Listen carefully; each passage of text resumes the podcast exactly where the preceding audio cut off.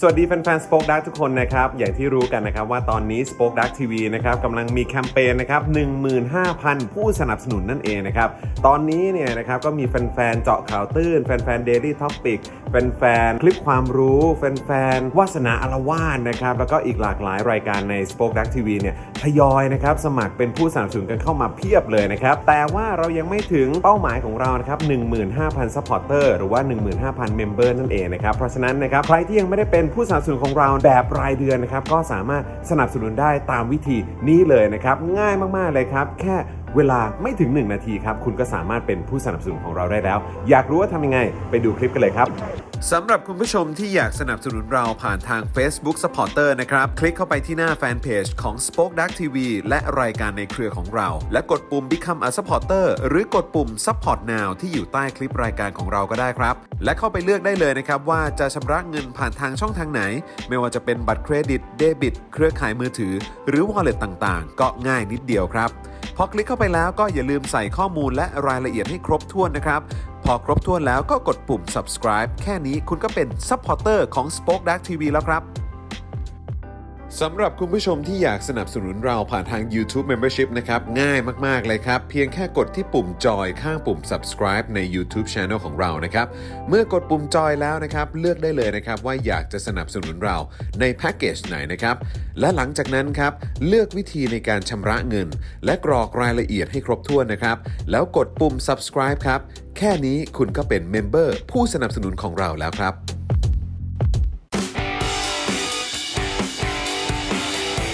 Global View กับโอ๊ตเฉลิมพล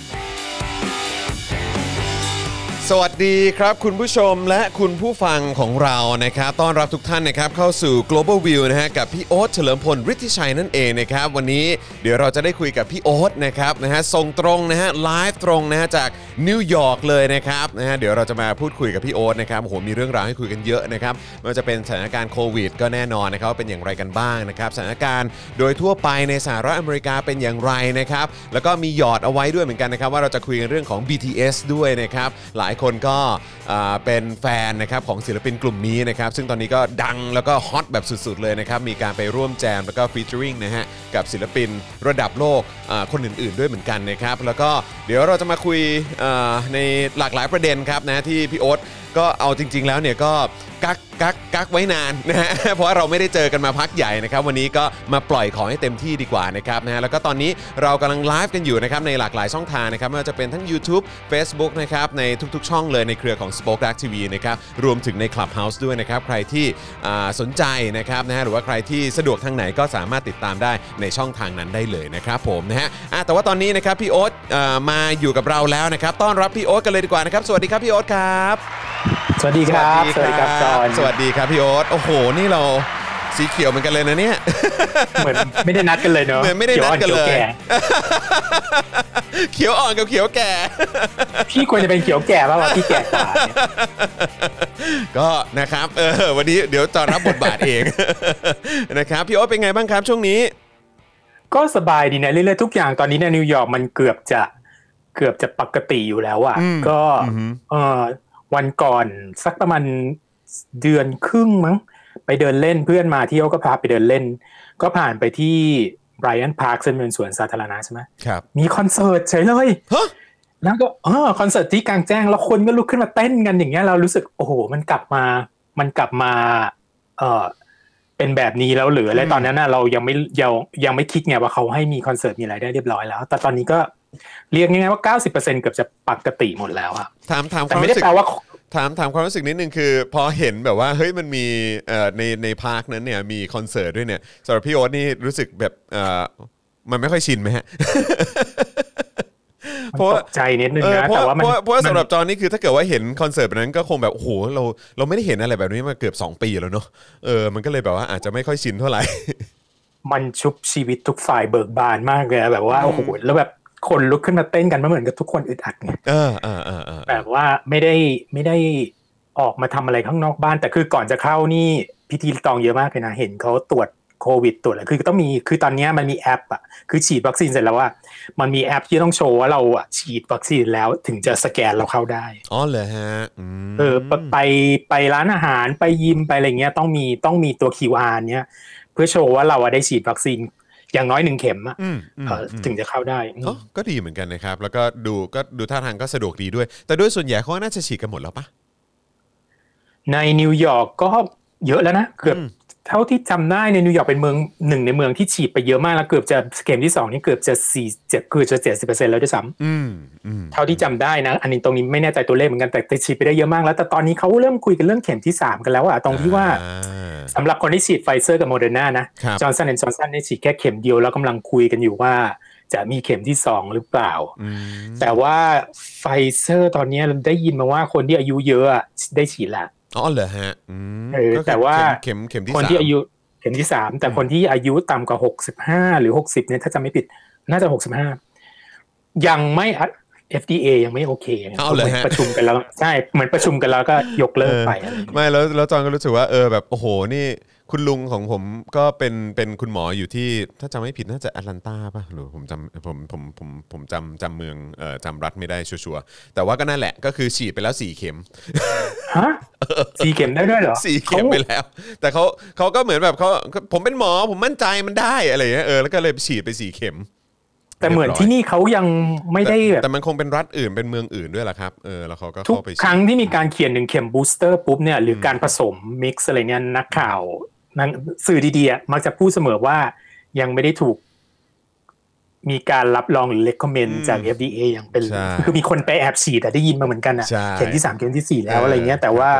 โดยปกติทั่วๆไปก็เหมือนจะแบบคุณ ก็ แน่ใจเหรอ เออเขาก็จะรอ FDA หรืออะไรพวกนี้ก่อนเนอะเออ ใช่ แต่บรอดเวย์เปิดแล้ว โอ้ยยินดีด้วยครับ เอออันนี้อันนี้ชอบมากบรอดเวย์ ยินดีด้วย เปิดแล้วเปิดมาแสดงอาทิตย์หนึงแล้ว ตอนนี้ก็จะต้องดูกันเลยว่าสถานการณ์จะเป็นไงเนี่ยเรื่องการแสดงสดที่นี่นะ เพราะว่าอย่าลืมว่าพวกการแสดงแบบเนี้ยมันอาศอาศัยเงินจากการขายตั๋วล่วงหน้า อืม ใช่ไหมบรอดเวย์เนี่ยขายตัวล่วงหน้าบางที 6 เดือน ครับ แล้วการที่มันก็จะมีเงินรีเซิร์ฟไว้ใช่ไหมนี่ไม่มีเงินรีเซิร์ฟเลยนะเท่ากับศูนย์มาประมาณเป็นปีกว่าแล้วอะ โอ้โห ถูกปะ อืม เออตอนนี้ก็ค่อยๆเปิดค่อยๆเปิดดูต้องมาดูว่าเขาได้เงินรับสนับสนุนจากรัฐบาลอะไรยังไงอะไรเงี้ยแล้วก็แล้วก็ดูว่าคนจะกลับเข้ามากันหรือยังอะไรเงี้ยเพราะตอนเนี้ยถ้ามาจากยุโรปก็ยังมีปัญหาอยู่จีน คนจีนยังเข้ามาไม่ได้ แต่รู้สึกว่าเดือนพฤศจิกายนเนี้ยจะเริ่มเปิดแล้วให้คนจีนเข้ามาได้ อืมโอ้โหก็ก็ต้อง คือคือมันไปในทางที่จะเปิดจะเปิดแล้ว ครับผมครับผมดูดูท่าทางก็จะคือคือคือมันต้องเขาเรียกว่าอะไรนะมันต้องมันต้องลุยกันแล้วอ่ะมันมันต้องเดินหน้ากันแล้วอ่ะนะครับเพราะว่าก็คือเศรษฐกิจมันชะงักมาพักใหญ่ จริงส่วนตัวเลยนะอันนี่พูดแบบเห็นแก่ตัวเลยนะ ครับ คือเราไม่ได้อยู่ในกลุ่มเสี่ยงใช่ป่ะ อืม เราไม่อยู่ในกลุ่มเสี่ยงเรารู้สึกว่าฉีดวัคซีนแล้วก็จบแล้วก็จบกันอ่ะสำหรับ อืม พี่อ่ะคืออ ม พี่ลุยพี่พร้อมลุยแล้ว ติดก็ติดอะไรเงี้ อื ย ม แต่ว่าเราก็ไม่ได้อยากเป็นภาภาระให้คนอื่นนะแล้วตัวเรา ครับ เองก็ไม่ได้อยากติดอ่ะแต่ ค ถ้า รับ เกิดเราทำจนสุดความสามารถแล้วเราป้องกันทุกอย่างเราล้างมือ เราฉีดวัคซีนแล้วอ่ะคราวนี้มันมันก็เหลือที่เราจะไปควบคุมอะไรได้แล้วอ่ะเข้าใจปะ อืม เออแล้วเขาก็เปิดให้เราเข้าแล้วเราก็ไปตามทำตามสูตรทุกอย่างใส่หน้ากากใส่อะไรอย่างเงี้ยเพราะฉะนั้นเราก็ลุยแล้วว่าเราต้องการใช้ชีวิตละถึงจุดจุดนี้อะ ใช่ใช่ อย่างที่เราเคยคุยกันนะจอนปีที่แล้วแถวบ้านพี่นี่หนักมากนะ เพื่อนบ้านตายไปสองคนจำได้ไหมแล้วพี่เคยบอกว่ามันกลายเป็นตัวเลขไปหมดแล้วอะ อืมใช่ครับ ตอนเนี้ยมันเหมือนเมืองไทยมันอยู่ตรงนั้นอยู่อะมันกลายเป็นตัวเล ยั ข งคงเป็นอย่างนั้นอยู่เนาะเอออืม แต่ว่าเมืองไทยปีที่แล้วเราดีมากนะ ตรงที่ว่าทุกคนอยากจะไปเที่ยวไง ใช่ รู้สึกว่ามันหมูเหมือนปลอดโควิด แต่ที่นี่หนักมากแต่ตอนนี้สถานการณ์มันกลับกันตรงที่ว่า คนละเรื่องเลยฮะ ตอนเนี้ยพี่มีความรู้สึกคนไทยส่วนหนึ่งก็คิดว่ามันเป็นตัวเลขไปแล้ว อื อะ มอืมใช่ครับ เข้าใจไหมเพราะมันเยอะมากจนเราแบบไม่ไหวแล้วขี้เกียจรับรู้แล้วมันตัวเลขขอย้ายมาขอย้ายเราเป็นก็พอแล้วอะไรอย่างเงี้ยมันดูข่าวแบบนี้แบบว่าทุกวันทุกวันมันก็จิตตกได้นะจ ใช่ ริงๆ ใช่ใช่ใช่ใช่โอ้ยรายงานใน Daily Topics ก็สำหรับเราเองก็ก็ก็เครียดเหมือนกันนะครับ แม้กระทั่งเป็นคนเล่าเป็นคนแบบว่าคุยให้คุณผู้ชมฟังบางทีแล้วก็โอ้โหแล้วก็เครียดแทนเหมือนกันนะครับเออแล้วจริง ๆ แล้วเอ่อก่อนก่อนที่เราจะเข้าเนื้อหาของเรา อันนี้ขอขอฟังความเห็นพี่โอ๊ตนิดนึง คือพอดีเอออันแล้วก็มีคุณผู้ชมทักทายพี่โอ๊ตเข้ามาเต็มเลยนะครับเนี่ยนะฮะคุณอโรมาสวัสดีค่ะพี่โอ๊ตนะครับนะฮะคุณ F นะครับบอกว่าคิดถึงจังเลยค่ะพี่โอ๊ตนะครับมีคุณ F บอกว่าเป็นเสื้อคู่ใช่ไหมคะเนี่ยเออนะครับ เออแล้วก็โอ้ยมีทักเข้ามาเยอะมากเลยนะครับ สวัสดีทุกๆท่านด้วยนะครับ มีคนบอกว่าเฮ้ยโอ้โหวันนี้พี่โอ๊ตจะคุยเรื่อง BTS ด้วยเหรออ่าแน่นอนอยู่แล้ว ก็หยอดไว้มาหลายวันแล้วนะครับ ว่าเดี๋ยวเราจะได้เจอพี่โอ๊ตในวันนี้นะครับแล้วก็เดี๋ยวจะมีคุย ขอ กัน ขอพูดนิดนึงได้ ไหม ไหมว่า ครับ ไอ้ที่เราคุยกันเรื่องว่าสถานการณ์ต่าง ๆ ในโลกมันปัดซบมากในตอนเนี้ยนะจุดประกาย จุดเดียวในชีวิตที่มีความสดใสเลยนะ คือคือการได้ดูคลิป BTS การได้ฟังเพลง BTS เลยอันนี่ถามว่าใครอยากหาว่าบ้าก็ เออเออเออเอ เรา อ ไม่แคร์แล้วล่ะเพราะ เออ จุดนี้ในอายุเท่านี้แล้วอะความสุขอยู่ที่ไหนเราไปตรงนั้นนะแล้ว เออ ความสุขของเราตรงเนี้ยใช่ เออ ความสุขของเราตรงนี้ความผ่อนคลายของเราตรงนี้คือการไปเปิดดูคลิปตลก เออเออ ๆของ เออ BTS กับการฟังเพลงแล้วเรารู้สึกเรามีความสุขอะเพราะฉะ นั้น เราเราไม่ ดี แคร์ ครับ ว่าใครจะว่าเราบ้าง ดีเดี๋ยวเดี๋ยวเราจะได้คุยกันตรงประเด็นนี้กันได้ยาวๆนะครับแล้วก็เชื่อว่าเดี๋ยวจะมีคุณผู้ชมและคุณผู้ฟังหลายคน ก็จะเข้ามาร่วมพูดคุยแล้วก็มาเมาส์กับเราเหมือนกันนะครับเออแต่ว่าพอดีอย่างที่บอกไปว่าเออมันมีเรื่องหนึ่งที่อยากจะฟังมุมมองของพี่โอ๊ตเนี่ยก็คือไอ้ประเด็นของเอ่อคัวโมใช่ไหมฮะเอิ่ม แอนดรูโกโมใช่ไหม ใช่เหมือนว่าจะมีดราม่าเกิดขึ้นเอ่อในเรื่องของการเมืองในนิวยอร์กด้วยเหมือนกันใช่ไหมฮะ ใช่เขาก็โดนเขาโดนเด้งออกไปแล้วไง เด้ง พ ไป ราะว่า แล้วอืม ต้องต้องลาออกจริง ๆ พี่เคยพูดเมื่อปีที่แล้วอ่ะมีอาจารย์ท่านหนึ่งอ่ะที่สอนรัฐศาสตร์อ่ะมาเชิญพี่ไปพูดน่ะแล้วมันเป็นปีที่ทุกคนแบบดีด้ากับแอนดรูโคโมมากเลย ใช่ จำได้ปะ ใช่ อันนั้นทุกคนบอกอู้ยเป็นดาหลิงเป็นดาหลิง พี่พูดไปตั้งแต่ตอนนั้นเลยว่า คนคนนี้นะเขาเคยมีประวัติมายาวนานมากคือเขาไม่ได้แบบเพิ่งเพิ่งเพิ่งมาเป็นนักการเมืองนะเขาคือเป็นตั้งแต่สมัยแบบนู่นน่ะเอ่อคลินตันยุคแรกอ่ะ อืม คลินบิลคลินตันน่ะเป็น secretary of housing หรือเป็นอะไรพวกนั้นน่ะ ครับ แล้วเป็นคนที่แบบนิสัยส่วนตัวค่อนข้างจะจะ nasty อยู่แล้วด้วย อ้าวเหรอ เข้าใจปะไม่ได้เป็นคนอืมไม่ได้เป็นคนที่แบบว่าไม่ได้มีคนชอบเยอะอ่ะขขนาดที่คนเอียงซ้ายด้วยกันเขายังไม่ชอบเลยนิสัยแบบเราเคย คือพี่มีเจ้านายที่เกลียดแอนดรูโคโมมากอ่ะนี่ตั้งแต่ 20 ปีที่แล้วอ่ะ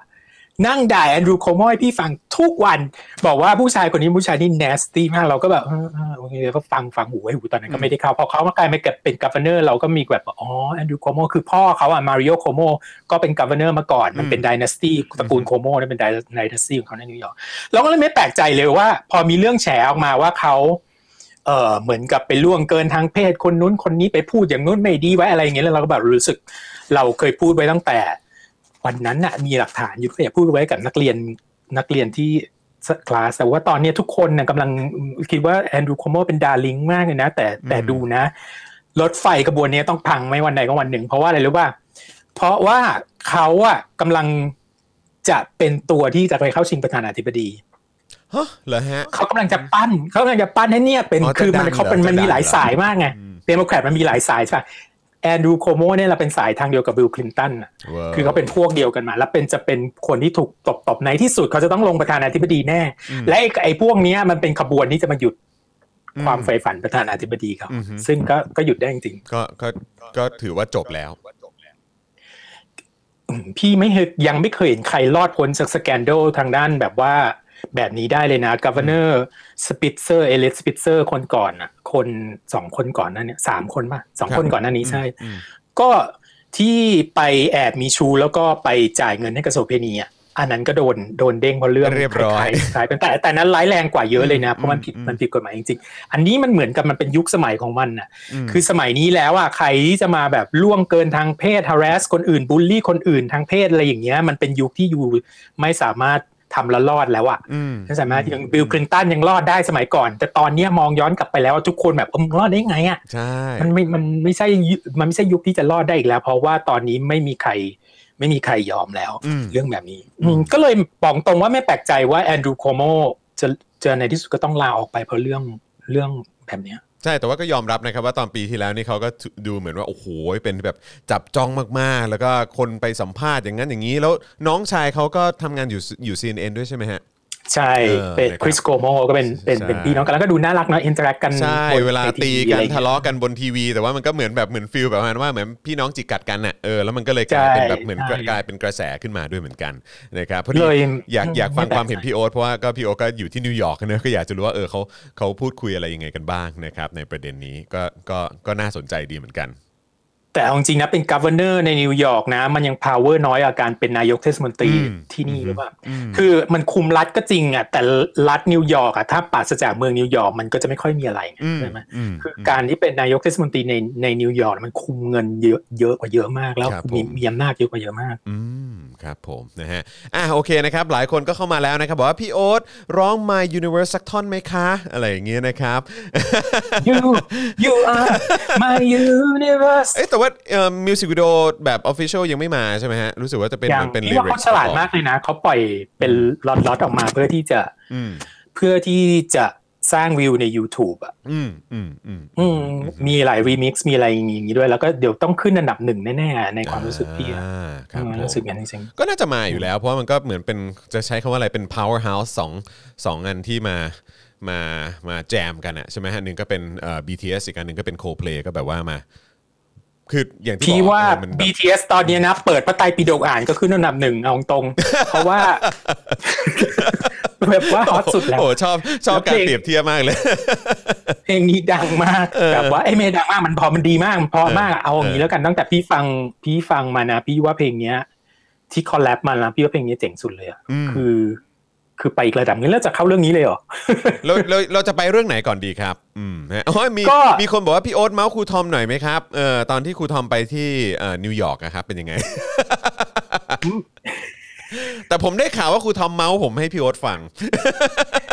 ก็อย่างนี้นแหละใครไม่อยู่ใครไม่อยู่ก็โดนเมาส์ อ่าค ท รั อบ มก็ อืม ทอมก็น่ารักก็มาพักกับพี่ อืม ทอมก็มาพักกับพี่สองรอบเลยนะ พี่ก็เชิญมาเพ ครับราะว่า ผม พี่พี่ถือว่าที่นี่เป็นถิ่นพี่ไง ครับ ใครมาแล้วถ้าแบบเงียบๆไม่ยอมบอกพี่พี่ก็จะแบบเฮ้ยมาเหรออะไรอย่างเงี้ยแต่ทอมอ่ะรู้ตั้งแต่แรกแล้วล่ะจากจอห์นว่าจะมาที่นี่ก็เลยทักมาคอยคุยกัน แล้วตอนนั้นเป็นช่วงที่แบบโอ้โหคริปโตสะพัดมาก อืม แบบว่าพาน้องพาน้องทรีตน้องทุกอย่างไป อ่าสุดๆป๋าสุด ตอนนี้แห้งเหี่ยวนะ ๆ แต่เดี๋ยวมันก็กลับมาฮะเอ่อหลายคนที่เอ่อติดตามเรื่องของคริปโตหรืออะไรแบบนี้นี่ตอนนี้ก็ก็ร่วงลงไปอยู่ใช่ไหมฮะ แต่เดี๋ยว ก็แทนที่จะร้อง My Universe ตอนนี้เราร้อง My ดอย เต่า ติดติดดอยอยู่ แหมอดใจรอนิดนึง เดี๋ยวก็มา เออนะครับนะฮะเอ่อแอบแอบคนไข้มาฟังพี่จอน โอ้โห ขอบคุณครับ คุณกัญญานัทครับ โอ้ตายละแปลว่าต้องคงเอ่ออยากจะมาติดตามฟังด้วยว่าพี่โอ๊ตมีเรื่องอะไร ที่จะมาเมาให้พวกเราฟังกันนะครับงั้นเรา คื จะ อ เราเราจะเริ่มต้นที่ประเด็นไหนหรือว่าเรื่องไหนก่อนดีครับพี่โอ๊ตครับ คือเอาโคงๆก่อนแล้วกันพี่อยากจะมาคุยเรื่องขับอัปเดตข่าวๆนิดนึงอ่ะใน ครับ เกี่ยวกับเคป๊อปและเรื่องอื่นๆด้วยนะใครมีคำถามอะไรก็ก็ยิงเข้ามาได้เลยนะ แล้วเดี๋ยวเราจะมีเรื่องที่เราเตรียมไว้ ซึ่งจะเกี่ยวกับจำนวนการสำรวจจำนวนการสำรวจประชากรในอเมริกา เราจะพูดถึงคนเอเชียอเมริกาด้วย อืม คนเอเชียในอเมริกา ซึ่งตรงเนี้ยถามว่าเอ๊ะแล้วมันเกี่ยวอะไรกับฉันยังไงอะเดี๋ยวเดี๋ยวเราเล่าให้เกี่ยวได้แน่คุณไม่ต้องห่วงแล้วจะเกี่ยวกับ BTS ด้วยซึ่งเราจะเล่าไปเรื่อยๆแต่ตอนแรกเนี่ยอยากจะเหมือนกับ อยากจะมาอัปเดตนิดนึง เกี่ยวกับข่าวข่าวต่างๆ อ้อแล้วก็อีกอย่างหนึ่งที่อยากจะพูดไว้คือ จริง ๆ แล้วเราสองคนน่ะไม่ค่อยได้ไลฟ์กันมากๆ แล้วหลังๆ พี่เริ่มกลัวการไลฟ์มากขึ้นมากขึ้นน่ะ อืม เพราะมีความรู้สึกว่าเดี๋ยวเนี้ยมันบงง่ายมากไง อ่าเข้าใจครับอืม เออ คือเรารู้สึกว่าเราไม่อยากปากปากหลุดอะแล้วบงออกไปกลางไลฟ์แล้วเสร็จแล้วก็ถูก ถูกฟรอสเอาไว้ในอินเทอร์เน็ตตลอดการแล้วก็ต้องมาตามขอโทษอะไรอย่างเงี้ย อืม คืออันนี้พี่ว่าเป็นสกิลที่สำคัญอันหนึ่งในชีวิตเลยนะ ตอนเนี้ยต่อไปในอนาคตอะใครคิดจะทำสื่อหรือคิดจะไลฟ์คิดจะอะไรเงี้ยต้องรู้จากวิธีการแก้ปัญหาการบง อืมอืมอืม เพราะไม่ช้าก็เร็วคุณก็ต้องเป็นคนหนึ่งที่บง อืม เพราะไม่มีใครรู้ทุกอย่างถูกป่ะ ครับ พี่ก็เลยโอเค ด้วยความความคิดแบบเนี้ยก็เลยแบบอ้าวดีกว่าไลฟ์ก็ได้ เพราะแต่ก่อนเราจะไลฟ์กันเยอะมากเลยเนาะ ใช่ แล้วเราจะพูดอะไรเราก็พูดใช่ป่ะ ใช่ใช่ แต่ตอนนั้น ใช่ใช่ วัฒนธรรมของการ cancel culture วัฒนธรรมของการมาตามไล่ล่า มั แบ น บ ไม่ได้ ว่า แรง เฮ้ย ขนาด ยู นี้ พูดผิด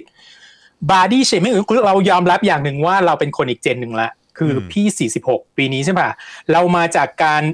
ลดนิยมหรือว่าความตลกความอะไรอะมันล้าสมัยอ่ะเข้าใจป่ะ อืมอืม เออแล้วเราก็ยังพยายามปรับตัวอยู่ให้มันเข้ากับยุคสมัยนี้ให้ได้ไงเพราะฉะนั้นบางแต่บางทีเราลืม อภิสิทธิ์บางอย่างที่เรามีในชีวิต อืม เราไม่รู้ไงใช่ไหมเราก็อาจจะบ้งพูดไปแล้วคนฟังก็มาตามมาแหกเราได้อะไรเงี้ย อืม ซึ่งเราไม่อยากให้เกิดขึ้น แต่ถ้ามันเกิดขึ้นแล้วอ่ะสกิลสำคัญที่สุดก็คือการต้องออกมาขอโทษใช่ไหมซึ่งพี่ก็ไม่รู้ว่ามันมันจะต้องไปถึงจุดนั้นหรือเปล่าสำหรับตัวเองอะนะก็เลยเกิดอาการกลัวการไลฟ์มากสัก อืม คือคือเราไม่เคยบอกคนดูนะแต่จะจอนจะรู้ว่าว่าเราอัดเทปกันตลอดแล้วอัดเทปแล้วเราพี่จะหน่อยตลอดเสร็จแล้วแบบเฮ้ยเราบ้งเพราะเราบ้งเพราะว่าอะไรอย่างเงี้ยแล้วแบบต้องมาตามดูตลอดว่าเราบ้งตรงไหนอะไรอย่างเงี้ยเพราะตอนนี้มันไม่ได้จริงๆนี่จริง ๆ เราชื่นชมนะเราว่าเด็กยุคเนี้ยมีความ มีความเขาเรียกว่าอะไร conscientious อะมีความมีความตระหนักมีความอะไรตรงเนี้ยมากกว่ารุ่นเราเยอะมากอะคือมันเป็นปรากฏการณ์ในสังคมอเมริกามานานแล้ว เรื่องบางเรื่องอะไม่ควรพูดอะเลยพูดพูดแล้วแบบว่ายูจะแบบ racist ไม่ได้ยูจะ sexist ไม่ได้เหยียดเพศเหยียด เหยียดอะไรอย่างเงี้ยมันไม่ได้ที่เนี่ยมันมานานแล้วแต่พี่ไม่เคยคิดว่ามันจะ transfer ไปถึงที่เมืองไทยได้เร็วขนาดนั้น อืม ไอ้ culture ต่าง ๆ อย่างเงี้ยยังเคยคุยกับทอมนี่แหละตอนที่ทอมมาพูดถึงทอมแล้วก็ไอ้ culture PC หรือ culture woke หรือ culture cancel culture นี่มัน transfer ไปเมืองไทยได้เร็วมากจริงๆอ่ะเป็นเพราะอะไรเราก็อยากรู้เหมือนกันจริง อืม ๆ อันเนี้ยวันหลังเราคุยกันเป็นตอนๆได้เลยเนาะ อืม แต่เนี่ยอยากพูดตรงนี้ไว้ว่า ถ้าเราพูดแล้วไปแล้วเราบ้องเนี่ย อืม เราก็เราก็คงต้องออกมาขอโทษอะแต่ถ้าแต่เราไม่อยากให้เกิดขึ้นนะ แต่ อืม เหมือนกับพูดไว้ก่อนเลยว่าถ้าบงก็ก็ขอโทษไปตรงนี้เอาไว้ก่อน ครับผมครับผมนะ อ๋ ฮะ อ ก็อันนี้ตรงตรง point นี้คือคือเข้าใจเลยเอ๊ะเดี๋ยวกันนะทำไมถึงมีเสียงเสียงสะท้อนขึ้นมาเออฮัลโหลฮัลโหลมันมีเสียงสะท้อนขึ้นมาอาจารย์แบงค์โอเคปะอ่ะหายละเออนะครับนะก็ก็เข้าเข้าใจพี่โอ๊ตเลยเพราะว่าจำได้ว่าเอ่อเมื่อก่อนที่เราอัด global view กันเนี่ยก็คือแบบพออัดเสร็จปุ๊บเนี่ยก็อาจารย์แบงค์ก็จะรับหน้าที่เป็นคนตัดต่อใช่ไหมครับนะฮะแล้วก็คือจริง ๆ โดยรวมแล้วแทบแทบไม่ต้องตัดต่ออะไรเลยอ่ะคือคือมันคืออัดปุ๊บแล้วเราก็รู้สึกว่าคือสำหรับจอห์นเองก็สามารถแบบอัพอัพได้เลยอะไรอย่างเงี้ยแต่ว่าสำหรับพี่โอ๊ตเนี่ยก็คือว่าเออแบบเอ้ยเดี๋ยวขอดูรายละเอียดนิดนึงเพราะว่าตรงพาร์ทนี้ตรงพาร์ทนี้แบบว่าเอออยากอยากจะเอาให้ชัวร์อยากจะให้อยากจะให้ละเอียดนะครับนะฮะบางทีมันก็เลยอาจจะใช้เวลาประมาณสักวัน 2 วันก่อนที่จะได้ออนขึ้นมาอีกทีหนึ่งอะไรเงี้ยแต่ว่าเอ่อตอนนี้เราก็จะมาไลฟ์กันนะครับ แล้วก็อย่างที่พี่โอ๊ตบอกว่าเออก็ เสีย แอง บ บ้อง เสียว เสียวบงมากเลย ก็ต่อให้เราต่อให้เรารัก BTS ขนาดไหนครัอะบ ถ้าเราบ้งไปนิดนึงเราโดนเช็คบินแน่ เออ เข้าใจป่ะล่าสุดเนี่ยเจมส์คอร์เดนเห็นป่ะ เอออ๋อเขาโดนเรื่องอะไรฮะ โอ้เจมส์คอร์เดนนี่อะไรนะป้าป้าโมจิเลยนะ แบบว่าเป็นเป็นเป็นพิธีกรที่ใครๆก็คิดว่ารัก BTS มากอะ เออ ดันไปพูดหลุดปากไปพูดเหมือนกับทำนองว่าเอ่อที่อยู่คือ BTS ไปพูดที่ UN ใช่ไหม ฮะ BTS มากับ pres- president เอ่อมูนแจอินใช่ไหมไปพูดที่ UN พอพูดเสร็จแล้วก็แบบปรากฏว่า ปกติอะคนมันไม่มีใครเข้าไปดูหรอก อืม ไลฟ์ใน UN นะการประชุมสมัชชาใหญ่ถึงเป็นเรื่องเหตุการณ์สำคัญในระดับโลกโลกก็จริงอะมันก็จะมีแต่คนที่แบบเป็น policy หวงเป็นคนที่ชอบเรื่องอะไรอย่างเงี้ยเข้าไปดู แต่ปรากฏพอ BTS ไปนี่คนมันดูเป็นล้านอะ อืม เยอะมาก เขาก็เลยเหมือนกับพูดว่าแบบว่าเหมือนกับเด็กอายุสิบห้าผู้หญิงเด็กผู้หญิงอายุสิบห้านะเขาไปดูกันพรึบอะไรอย่างเงี้ย อืม กลายเป็นว่า เหมือนไปอามิก็ไม่พอใจบอกเอ๊ะทำไมยูทำไมมาดูถูกอย่างเงี้ยเหมือนกับว่า เหมือนกับมาดูถูกแฟนของ BTS เหรอว่าต้องเป็นเด็กผู้หญิงอายุ 15 เท่านั้นอะไรเงี้ย BTS มีแฟนเยอะแยะมากมายนะอะไรเงี้ยไม่ใช่จำเป็นเฉพาะเป็นเป็นเป็นเด็กผู้หญิงอย่างเดียวอะไรเงี้ย อืม แล้วโดนแบ็คลิสต์ไปเลยส่วนหนึ่ง เอ้า จริงแล้วก็เท่าเท่าที่เท่าที่รู้ยังไม่มีการมาขอโทษหรืออะไรนะ แต่ตรงเนี้ย พี่ว่าประเด็นมันสำหรับสำหรับตัวเองนะ ประเด็นมันไม่ใช่เรื่อง คือเขาอะบงแน่ ๆ แล้วล่ะบงที่พูดจิตใต้สำนึกของตัวเองออกมาว่าเคป๊อปอะมันเป็นมันเป็นวงการที่ตามโดยเด็กผู้หญิงเยอะกว่า อืม ผู้ชาย ซึ่งตรงเนี้ยเป็นข้อมูลที่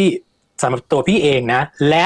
จะไปอ่านที่ไหนมาก็แล้วแต่ ไม่ใช่เรื่องไม่ผิดไม่ถูกเรื่องเรื่องถูก คือคนที่ตามเคป๊อปส่วนใหญ่เป็นผู้หญิงและเป็นผู้หญิงอายุน้อยกว่า แต่ไม่ได้แปลว่าไม่มีผู้ชายไม่มี ไม่มีคนอายุเยอะแล้วก็ไม่มี ผู้ใหญ่เลย เอ่อ แบบนี้อืม LGBT เอออะไรอย่างเงี้ยไม่ใช่ มันอันนี้อันนี้ไม่ใช่ อือฮึ แต่ว่าพี่ว่าเขาอะด้อยค่าลดนิยมเด็กผู้หญิงด้วยการพูดแบบนี้ไง อืมโอค เข้าใจป่ะ เข้าใจ สิบ เข้าใจ ผู้หญิงผู้หญิงอายุสิบห้าแล้วทำไมอะผิดตรงไหนอะ อือฮึ เข้าใจป่ะ เขาจะชอบ ที่จะเข้าไปดู เรื่องของเขา ใช่ไหม ใช่ก็จะไปชอบอะไรมันก็มันก็เป็นสิทธิ์ของเขา เออ มันคือ พอมันพูดอย่างเงี้ยมันมันมันเหมือนเป็นกลายเป็นประเด็นด้อยค่าไปนิดนึงไงคนมันก็แบบว่ามีอาการเซนเซนซิทีฟซึ่งซึ่งมันก็เป็นเรื่องเรื่องจริงอ่ะแต่ว่าแล้วยังไงอ่ะใช่ไหมคนได้ยินแล้วก็แบบเอาวแล้วยังไงอ่ะเด็กผู้หญิงสิบห้าแล้วถ้าเก็เป็นเด็กผู้ชาย จะโดนด่าแบบเดียวกันไหมอะไรอย่างเงี้ยซึ่งตรงเนี้ยเราเคย cover ประเด็นนี้ไปแล้วใน ในตอนพูดถึงเรื่องติ่งเกาหลีอะว่า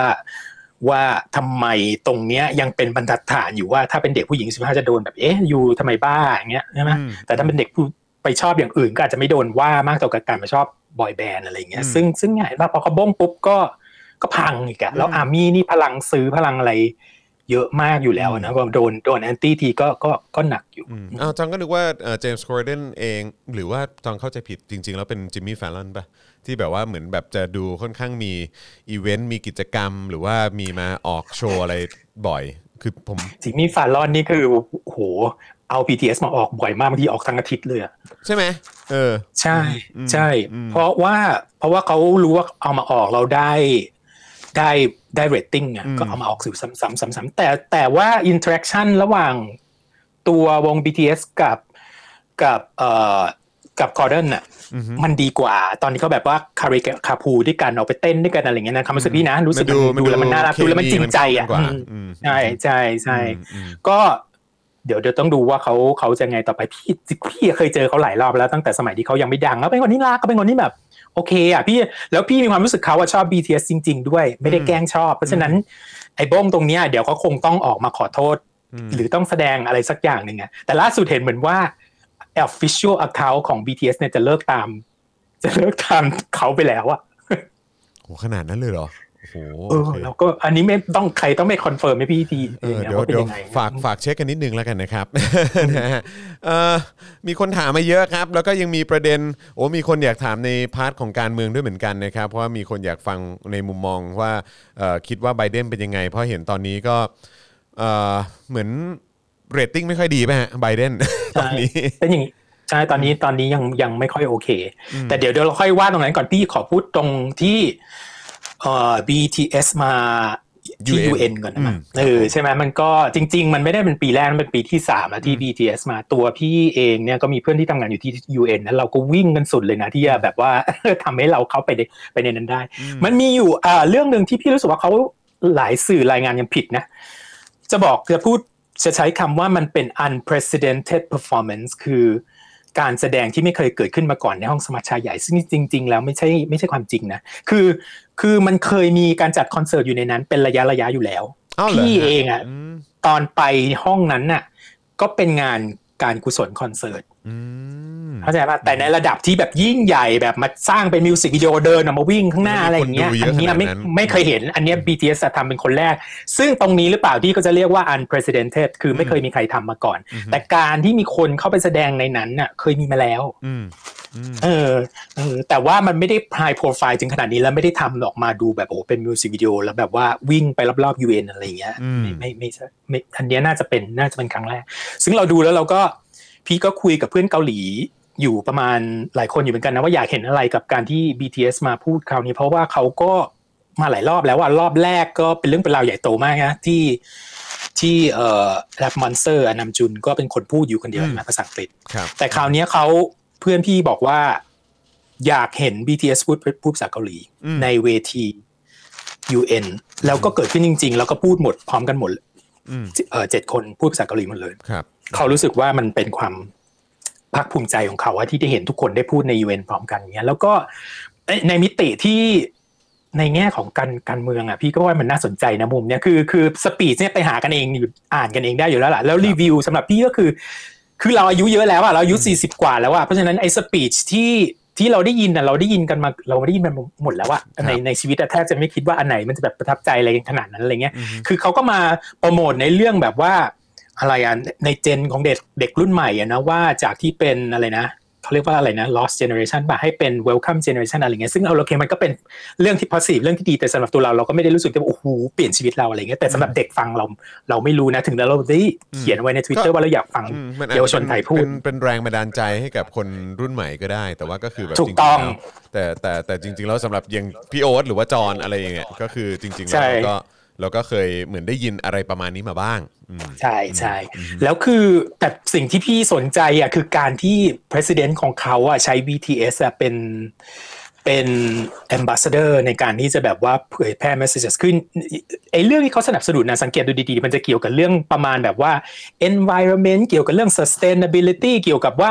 ทำยังไงให้กับแบบว่ามีพลังงานทดแทนอะไรต่างๆนานาอะไรอย่างเงี้ย อืม เพราะว่าประเทศเขามันเป็นประเทศที่ทรัพยากรน้อยไงมางคนเกาหลีนี่จะแบบรีไซเคิลกันสุดขีดมาก เพราะว่าพื้นที่น้อยพลังงานน้อยทรัพยากรน้อยเพราะฉะนั้นเขาจะต้องปั่นเรื่องปั่นเรื่อง sustainability development เนี่ยให้เยอะที่สุดเท่าที่จะเยอะได้ใช่ไหมเขาก็เนี่ยแหละมันก็เป็นมันก็เป็นเหมือนวาระของเขาสำหรับเจนต่อๆไปในประเทศเขาอะให้ให้ให้อยู่กันได้โดยที่ทรัพยากรไม่ได้เยอะอะไรอย่างเงี้ย อืม เขาก็เลือกที่จะใช้ BTS อะเป็นเป็นเขาเรียกอะไร cultural ambassador ด้วยใช่ไหม อืม ในการส่งเสียงออกมาให้คนให้คนมาลงทุนเยอะมากขึ้นในในในตรงนี้อะเอออซึ่งก็แบบคือคือปีปีเนี้ยปีหน้าเนี่ยเป็นปีที่เขาพ้นตำแหน่งแล้วแล้ว president ของเกาหลีเนี่ยมันอยู่ได้แค่สมัยเดียวถูกป่ะห้าปี แล้วก็แล้วก็จะจบแล้วเนี้ย แล้วตอนเนี้ยเอ่อ rating ของเขาอะก็ approval rating เขาก็ไม่ได้สูงมาก อืม ก็มีคนมองว่าเออเนี่ยก็เป็นส่วนหนึ่งที่พยายามแบบว่าจะใช้คำว่าเกาะ BTS ก็ได้อะ หรือว่าแต่แต่เรารู้สึกว่า BTS เขาก็ภูมิใจนะที่ได้ไป represent ตรงนี้ในประเทศของเขาอะ อือฮึ แต่มันก็เป็นส่วนหนึ่งที่เหมือนกับการเมืองกับศิลปะมาเจอกันพอดี แล้วก็ยกยกพากันไปด้วยกันอะไรเงี้ย อืม ดูหน้าสองหน้าคนเอ่อทั้งเจ็ดคนน่ะทั้ง อืม เมมเบอร์ทั้งเจ็ดคนดูแบบดูดีใจและดูภูมิใจที่ อืม ที่ได้อยู่ตรงนั้นนะ น่าจะดูอินมากจริง ๆ เพราะว่าคือคือมันมันก็เจ๋งดีนะฮะตรงที่เราได้เห็นการเอา คือเราจะใช้คำว่าเป็นซอฟต์พาวเวอร์ได้ไหมเออนะฮะคือ ใช่ใช่เลย คือซอฟต์พาวเวอร์ตรงนี้คือมันมันไปได้มันมันเป็นการตอกย้ำว่าซอฟต์พาวเวอร์นี้ มันไปได้แบบ global จริง ๆ ไปได้แบบระดับระดับโลกอย่างแท้จริง อันนี้คือการการเข้าไปอยู่ในพื้นที่ที่มัน official หรือเป็นทางการอย่างของ UN แบบเนี้ยมันมันก็คือเป็นการตอกย้ำว่าเออมันมันมันเป็นมันเป็นสิ่งที่ได้ผลจริงๆอ่ะเหมือนแบบที่เราย้อนกลับ ใช่ ไปแล้วเราคุยกันว่าเออแบบเนี้ยดูสิที่เกาหลีมีแนวคิดว่าเอ่อผลิตรถกี่คันมันจะได้สักเท่าไหร่กันใช่ไหมฮะต้องลงทุนเท่าไหร่อะไรเงี้ยแต่ว่าเออถ้าเกิดว่าลงทุนในภาพยนตร์ลงทุนในเพลง ลงทุนในความเป็น K-POP อะไรอย่างเงี้ยเออมันมันน่าจะไปได้ไกลขนาดไหน แล้วก็ผ่านมาเท่าไหร่ มันน่าจะเป็นเป็นสิบสิบปีแล้วเนาะเออที่ที่เป็นน่าน่าจะเป็น 10 ปีแล้วที่มันมีมีเหมือนแบบเออคล้ายๆ เป็นนโยบายนี้ออกมาเนี่ยแล้วก็ ณปี 2021 เนี่ยเป็นการตอกย้ำอย่างแท้จริงว่าเออแบบซอฟต์พาวเวอร์ของของเกาหลีใต้เนี่ยเออมันมันได้ผลจริงๆอ่ะแล้วมันไปแบบระดับโลกจ เอา ริ งี้ ง แล้วกัน คนที่ไม่ได้อยู่ในอเมริกาก็อาจจะไม่ได้รู้สึกถึงตรงนี้เยอะเท่ากับคนที่อยู่ที่นี่นะ ตอนเนี้ยคือ ปีเนี้ยเพลง Butter ของของ BTS เนี่ย ๆอืม ขึ้นอันดับหนึ่งอยู่สิบอาทิตย์นะน้อง อืมอืมอืม สิบอาทิตย์คือเป็น Song of the Summer อืมอืม เออ ซึ่งเราแบบ โอ้โห แต่ก่อนเพลงก่อนหนั่นเนี่ยอย่างมากก็คืนอาทิตย์หนึ่งสองอาทิตย์สามอาทิตย์อย่างเงี้ยแต่ Butter นี่สิบอาทิตย์อะ อืมอืมอืมอืม สิบอาทิตย์ เพลงของคนวงเกาหลีบอยแบนด์เนี่ยเรารู้สึกโอ้โห คือไปที่ไหนก็ได้ยินไปทั่วเลยอะไรเงี้ยแล้วรู้สึกแบบว่าใครที่เคยดูถูกเอาไว้ว่า เนี่ยไม่มีอะไรนะ เพลงก็ไม่เคยขึ้นอันดับหนึ่งไม่ร้องฟิชเชอริงกับคนอื่นก็ดังไม่ได้ดูดีตอนนี้แบบว่าไร้ข้อกังขาอย่าง อืม อย่างแท้จริงนะ อืมอืม สิบสิบอาทิตย์ในอเมริกาได้อะเรารู้สึกว่ามันคือการมันคือเกมเชนเจอร์มันคือการเปลี่ยนไปแล้ว เราแค่หวังว่ามันจะไม่ได้หยุดแค่ที่ที่ตรงนี้เท่านั้นเองอะในอนาคตอาจจะมีศิลปินเอเชียขึ้นมาอีกอะไรอย่างเงี้ยแล้วเราหวังว่าจะเป็นอย่างนั้นจริงๆนะไม่ได้หมดที่ที่ BTS แต่ในขณะเดียวกันนะขอพูดว่า ตอนนี้หนังอันดับหนึ่งในอเมริกาก็คือเรื่องชางจีป่ะออกเสียงอะ อ๋อเออชาง ใช่ไหม ชางชางอะไรนะเออชางชาง ชาง ชางจีหรือชางชางกีผมใช่ไม่แน่ใจ ซึ่ง เอออน ดับ เป็น หเป็นนึ่ง ซูเปอร์ฮีโร่ มาสี่อาทิตย์แล้วเหมือนกั เป็น นเป็นซูเปอร์ฮีโร่แบบว่า เป็นหนังซูเปอร์ สาย ฮีโร่ สาย ของ เอเชียน Marvel เออฮ ะ ใช่สี่อาทิตย์แล้ว ฉะนั้นเรากำลังรู้สึกว่านี่มันคือ อย่างที่เมื่อสักประประมาณสองปีที่แล้วเราคุยกันว่า Crazy Rich Asian ก็เป็นหนังอันดับหนึ่งพร้อมกับอันดับหนึ่งเพลงตอนนั้นก็คืออัลบั้มก็เป็น BTS อืม ปีนี้เพลงอันดับหนึ่ง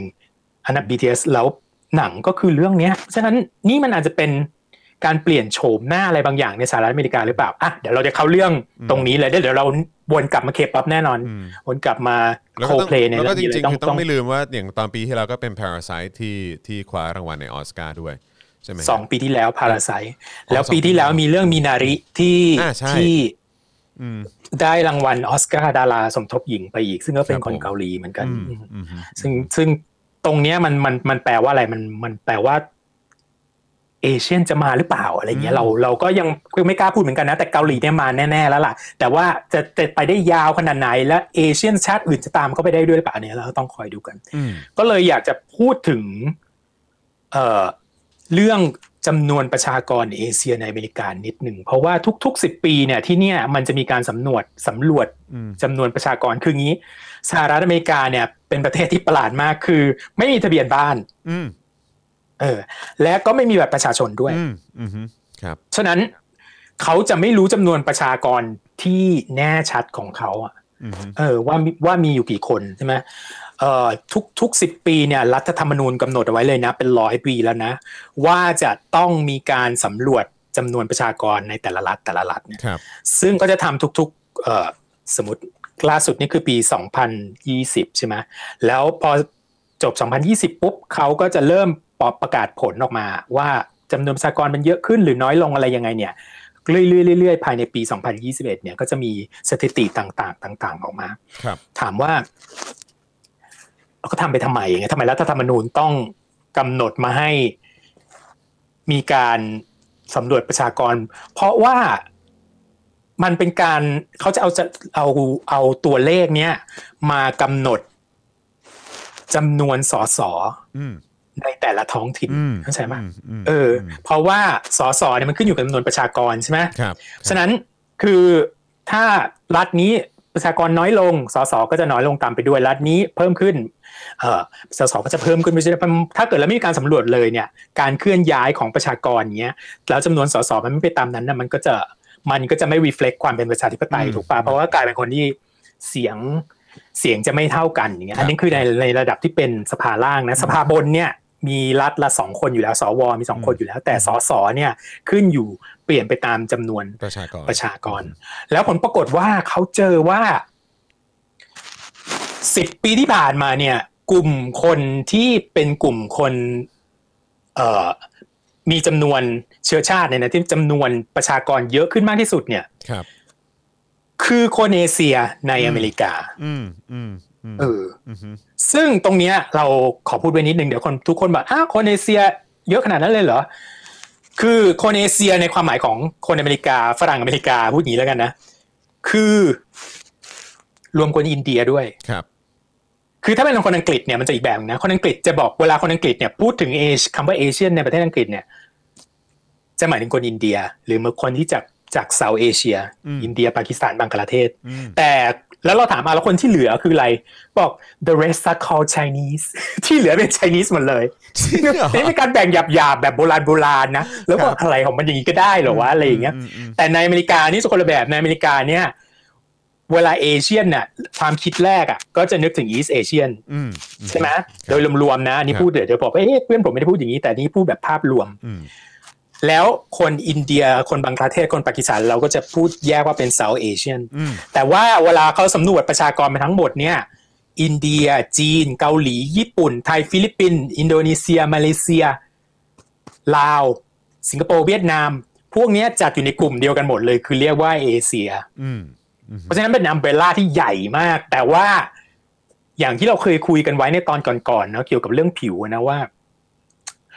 พอมาถึงจุดจุดๆหนึ่งแล้วว่าอเมริกามันเป็น melting pot ไงมันก็รวมกลายไปเป็นผืนเดียวกัน พี่ไม่พี่ไม่แน่ใจว่ามัน make sense ขนาดไหนที่เอาคนจีนหรือคน East Asia ไปรวมกับคน South Asia ว่าเป็นเผ่าพันธุ์เดียวกันหรือเชื้อชาติเดียวกันเลยเนี่ย อืม แต่ว่าณตอนเนี้ยปัจจุบันเนี้ยมันเป็นแบบนี้ อืมอืม แล้วเขาก็สำรวจกันมาได้ว่ากลุ่มนี่แหละ กลุ่มเอเอเชียนี่แหละ เป็นกลุ่มที่จะตอบเติบโตไปเยอะที่สุด จนกระทั่งกลางศตวรรษเนี้ยกลางศตวรรษนี้คือประมาณ 2050 ก็จะกลายมาแทนที่กลุ่มฮิสแปนิกซึ่งเป็นประชากรกลุ่มน้อยที่ใหญ่ที่สุดในอเมริกา เฮ้ย จริงเหรอ เพราะว่าเปอร์เซ็นต์ ลย เปอร์เซ็นต์การพุ่งสูงมาก อืมอืม อันนี้คือการยังเป็นแค่ prediction นะ ม prediction แต่คือสองสามสองสามทศวรรษที่ผ่านมาเนี่ยแนวโน้มมันคือพุ่งขึ้นตลอด อืม อืม ทีนี้เราอยากให้เดาบ้างให้คนให้คนผู้ฟังเนี่ยเดาว่า คนไทยในสหรัฐอเมริกาตามตามเซนซัส2020 เนี่ย มีกี่คน โอ้โห คนไทยอะ นี่จริงๆจริงๆ เหมือนผมมีตัวเลขอยู่อยู่ตรงนี้ด้วยเหมือนกันนะ แต่ว่าผมก็ผมผมผมยังไม่ดูนะ เออแต่ว่าเออมีเท่าไหร่เหรอเออคนไทยในส เอา ห ใบ รัฐ นิดนึงแล้วกัน อ่าโอเค ใบนิดนึงแล้วกัน ถึงถึงหนึ่งเป็นหลักหมื่น จำนวนไปจำนวนผู้อพยพเนี่ยมันจะใกล้เคียงกับจำนวนประชากรของแต่ละประเทศมากเลยอะแต่ยกเว้นนะเราจะบอกอย่างนี้ว่าเกาหลีที่อยู่ในอเมริกาเนี่ยเยอะกว่าคนไทยถึงแม้ว่าเกาหลีเนี่ยจะมีประชากรน้อยคนไทยเกาหลีมีห้าสิบล้านคนถูกป่ะ อือฮึ คนไทยมีเท่าไหร่เจ็ดสิบล้าน ถูกป่ะ แต่จำนวนคนเกาหลีในอเมริกาเนี่ยมีเยอะมากกว่าคนไทยหลายเท่ามาก อื้อหือ เดาได้ไหม อะ ว่ามีจำนวนเท่าไหร่ เอิ่ม พูดยากอ่ะ ไม่รู้เลยอะเพราะอเมริกาก็กว้างใหญ่มากเอิ่มเท่าไหร่แสนห้าม ากกว่านั้น มากกว่านั้นสองแสน เกือบเกือบแล้วอ่ะพี่อนุญาตให้เปิดโพยดูแล้วเลย พี่ว่าจอนไล่มาให้คนฟังได้เลยว่า มีชาติไหนอันดับหนึ่งสองสามยังไงสักเป็นสิบก็อย่างที่อ่านหมดเลยก็ได้จะได้เป็นความรู้กับคนคนฟังด้วยอ่ะ เดี๋ยว แล้วเดี๋ยวเราจะวกกลับมาว่า มันจะเกี่ยวอะไรกับ กับวัฒนธรรมด้านอื่น เดี๋ยวก่อนนะ อ๋อ ไม่ใช่ไอ้ไอ้ไอ้ที่ผมมีอยู่เนี่ยมันเป็นเหมือนรายได้นี่ เออ รายได้ มีพี่ส่งไปสามอันดูดี เสร็จแล้วก็มี population 25 years and older with at least a bachelor degree ใช่ไหม แล้วก็ more than a million undocumented Asian people in the U.S. อันนี้คือ 3 อันที่ที่ผมที่ผมเห็นอยู่ เออ โอเค เดี๋ยวก่อน เดี๋ยวนะ ไม่ใช่อันแรกเลยไง อันอันที่เป็น โอ้นี่มันมันมีเดียน ใช่ใช่ใช่ โทษ ใช่ใช่ใช่ใช่อือฮึปึ๊บเดี๋ยวกันนะ อันดับหนึ่งเลยคือคนจีน อ่าฮะไม่แล้ว อืม แล้วที่น่าสนใจคือ คือคือในของ CNN เนี่ย คือเขาก็มีของจีนใช่ไหมเขาก็มีแยกของจีนใช่ไหมแล้วเขาก็มีเป็นแบบไต้หวันด้วยเนาะ ก็คนละประเท ศเลยไม่ เออนะฮะ ชอบตรงนี้ เก๋ๆแยกกันให้เห็น อ้าวมา ชัดๆ นี่ เลยอ่า ไล่ให้ฟัง ครับ อันดับหนึ่งเลยคนจีน อืม อันดับสองอินเดีย ครับ อันดับสามฟิลิปปินส์ อืม อ่าจอห์นไล่ต่อได้เดี๋ยว เดี๋ยว พี่ ก่อน ส่ง เดี๋ยวเดี๋ยว ให้ ไม่พอดีพอดีผมผมเปิดไปแล้วแล้วมันมันเข้าไปไม่ได้ไม่รู้เป็นอ่าโอเคเจอละอ่าโอเคขอบคุณครับพี่โอ๊ตเอ่อเราดูเป็นอันดับหนึ่งคือจีน อันดับสองคืออินเดีย อันดับสามฟิลิปปินส์นะฮะเออนะครับ อันดับแล้วก็เป็นเอเชียนแอนด์ไวท์ใช่ไหมฮะเอเชียน น่าจะลุกครึ่งอะ เป็นลูกครึ่งเนอะ น่าจะลุกครึ่ง เอ เอ อคอรับ คน ผม อ้าวงั้นถ้าเกิดถ้าเกิดเราไปเราก็ไม่แปลกแยก นะฮะมีเวียดนามสเกาหลีญี่ปุ่นนะฮะปากีสถานเอ่อ two Asian group นี่คืออะไรฮะ ก็คือลูกครึ่งระหว่างประเทศ อ๋ เอ อ เชียด้วยกัน หมื เนี่ย อ๋อโอเคนะครับ แล้วก็มีมงเหรอฮะ ใช่ มงด้วย โอ้โหนะ มง ค เย รั อะมาก แล้วก็มีจากกัมพูชานะครับ Asian and Black แล้วก็มาถึงไทยครับอืมไทยนี่แต่ไทยนี่น่าจะต่ำต่ำต่ำกว่าล้าน สามแสน น่าจะ กว่าคน ประมาณ นั่นเอง 300,000 คนไทยแล้วก็ 300,000 กระจุคกน คือคือคนเอเชียกว่าครึ่งที่พูดมึงทั้งหมดเนี่ย อยู่ที่แคลิฟอร์เนีย อ๋อเหรอ แล้วก็ ฮะ ใช่ อ๋อเหรอฮะ แล้วที่เหลือก็กระจายกระจายตามเมืองใหญ่ ๆ อย่างเช่นตามเอ่อในนิวยอร์กเอ่อชิคาโกแล้วก็ฮิวสตันดัลลัสอะไรพวกเนี้ย เพราะว่าอันดั แต่ บ หลัก ๆ เลยอะอยู่ในแคลิฟอร์เนียเยอะมาก อืมแต่ว่าไอ้ตัวชาร์ตที่เขาให้เห็นเนี่ยที่มีไอ้อย่างจีนเนี่ยเป็นอันดับหนึ่งเนี่ยนะครับก็จะมีเป็นแบบประมาณ 4 ล้านกว่าเนาะเออนะครับ เยอะมาก นะครับนะฮะแล้วก็แต่ว่าอย่างที่บอกไปครับพอมีมาถึงไทยปุ๊บก็รองรองลงมาจากไทยก็คือจะเป็นเอ่อชาวลาวใช่ไหมครับแล้วก็ต่อด้วยบังคลาเทศนะครับแล้วก็มีพม่านะครับหรือเมียนมาเนาะนะครับแล้วก็มีอย่างที่บอกไปครับอันดับหนึ่งเนี่ยมันเป็นจีนใช่ไหมฮะแต่ว่าเอ่อจากล่างๆเนี่ยก็คือมีไต้หวันด้วย ผมชอบมากเลยคือเขาเขาแยกชัดเจนไงเข้าใจไหมเออ แต่พี่สงสัยอยู่อย่างหนึ่งนะ อันนี้ไม่รู้ใครจะตอบได้หรือเปล่าทำไมหมงมงหรือหมงนะ อือฮึ หมง มงมง ซึ่งซึ่ง อืม หมงซึ่งตอนหลังก็เนี่ยเห็นมามีนักโอลิมนักกีฬาโอลิมปิกอะที่เป็นหมงอเมริกัน ครับ ที่ได้ได้เหรียญทอง ครับ ไม่ถูกจัดให้มาจากประเทศลาวอ่ะ คือโอเค อันเนี้ยจะเป็นความที่จะเป็นส่วนที่เราจะโป้งหรือเปล่าวะวันนี้ ก็จะเป็นความที่เราไม่รู้อ่ะ อืม คือเขาก็อพยพมาจากส่วนที่เป็นประเทศลาวอ่ะ อืม คือในมันมันมันมาจากยุคสมัยจิมมี่คาร์เตอร์นั่นแหละอพยพมาช่วงนั้นกันเยอะมาก อืม แล้วก็จะอยู่ในแคลิฟอร์เนียส่วนหนึ่งและอีกส่วนหนึ่งอ่ะไปอยู่พวกแบบมินนิโซตาพวกวิสคอนซินอะไรเงี้ยเยอะมาก อืม เป็นครั้งพี่ไปงาน Republican Convention ตอนนั้นไปทำข่าวนะที่มินนิโซตา เป็นครั้งแรกในชีวิตน่ะที่มีคนถามพี่ว่าพี่เป็นคนหมงหรือเปล่า อ๋อเหรอฮะ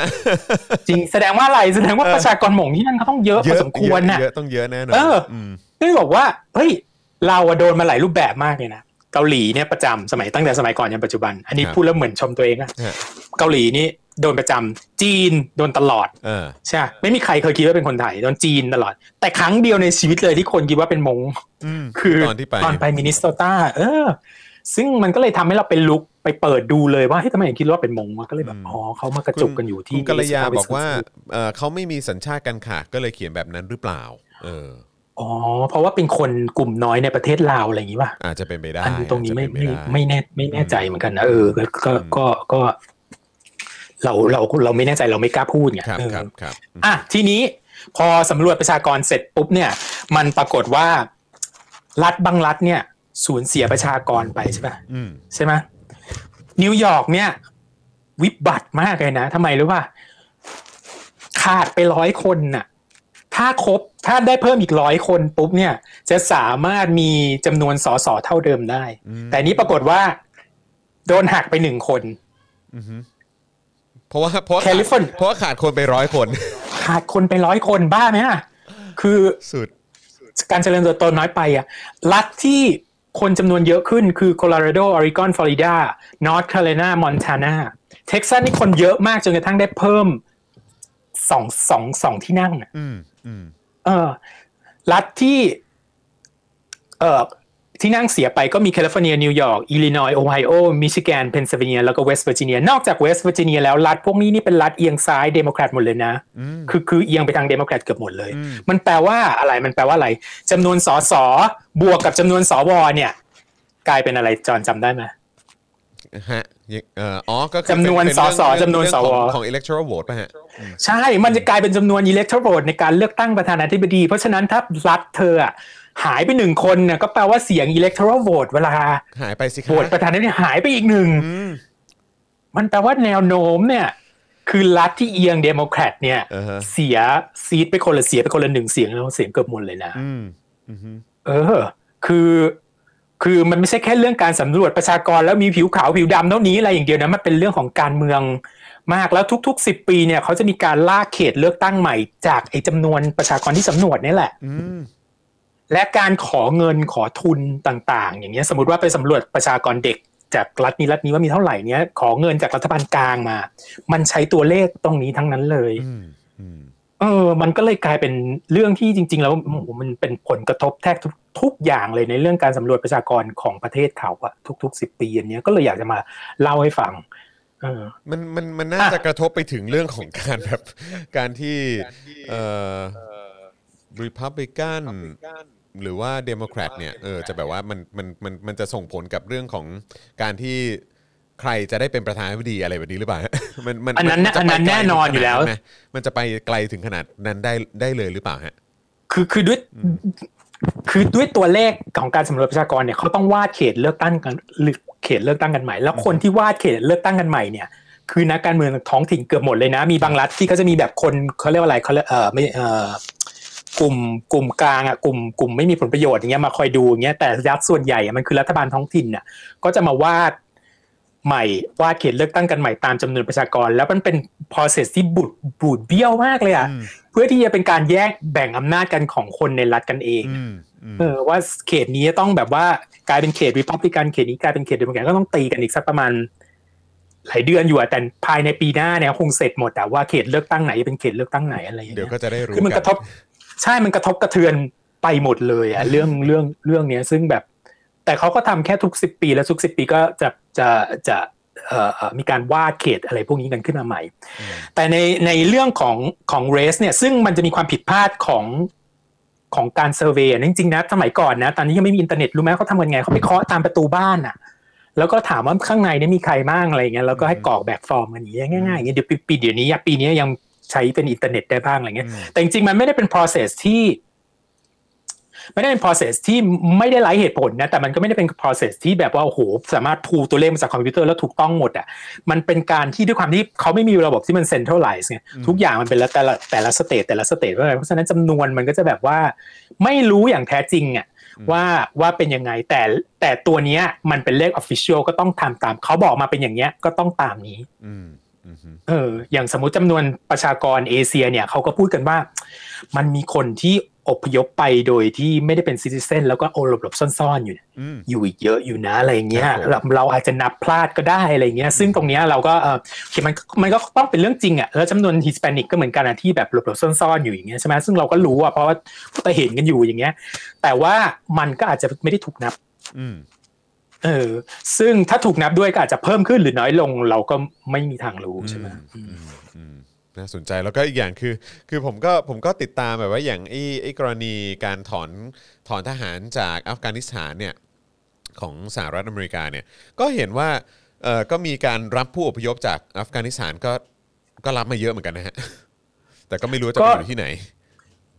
จริง ๆ แล้วจริง ๆ จากเซนซัสคราวเนี้ยประชากรเพิ่มขึ้นไม่เยอะเลยนะ แค่เจ็ดเปอร์เซ็นต์เท่านั้นเอง แล้วเขามีความรู้สึกนี่เป็นครั้งแรกในรอบ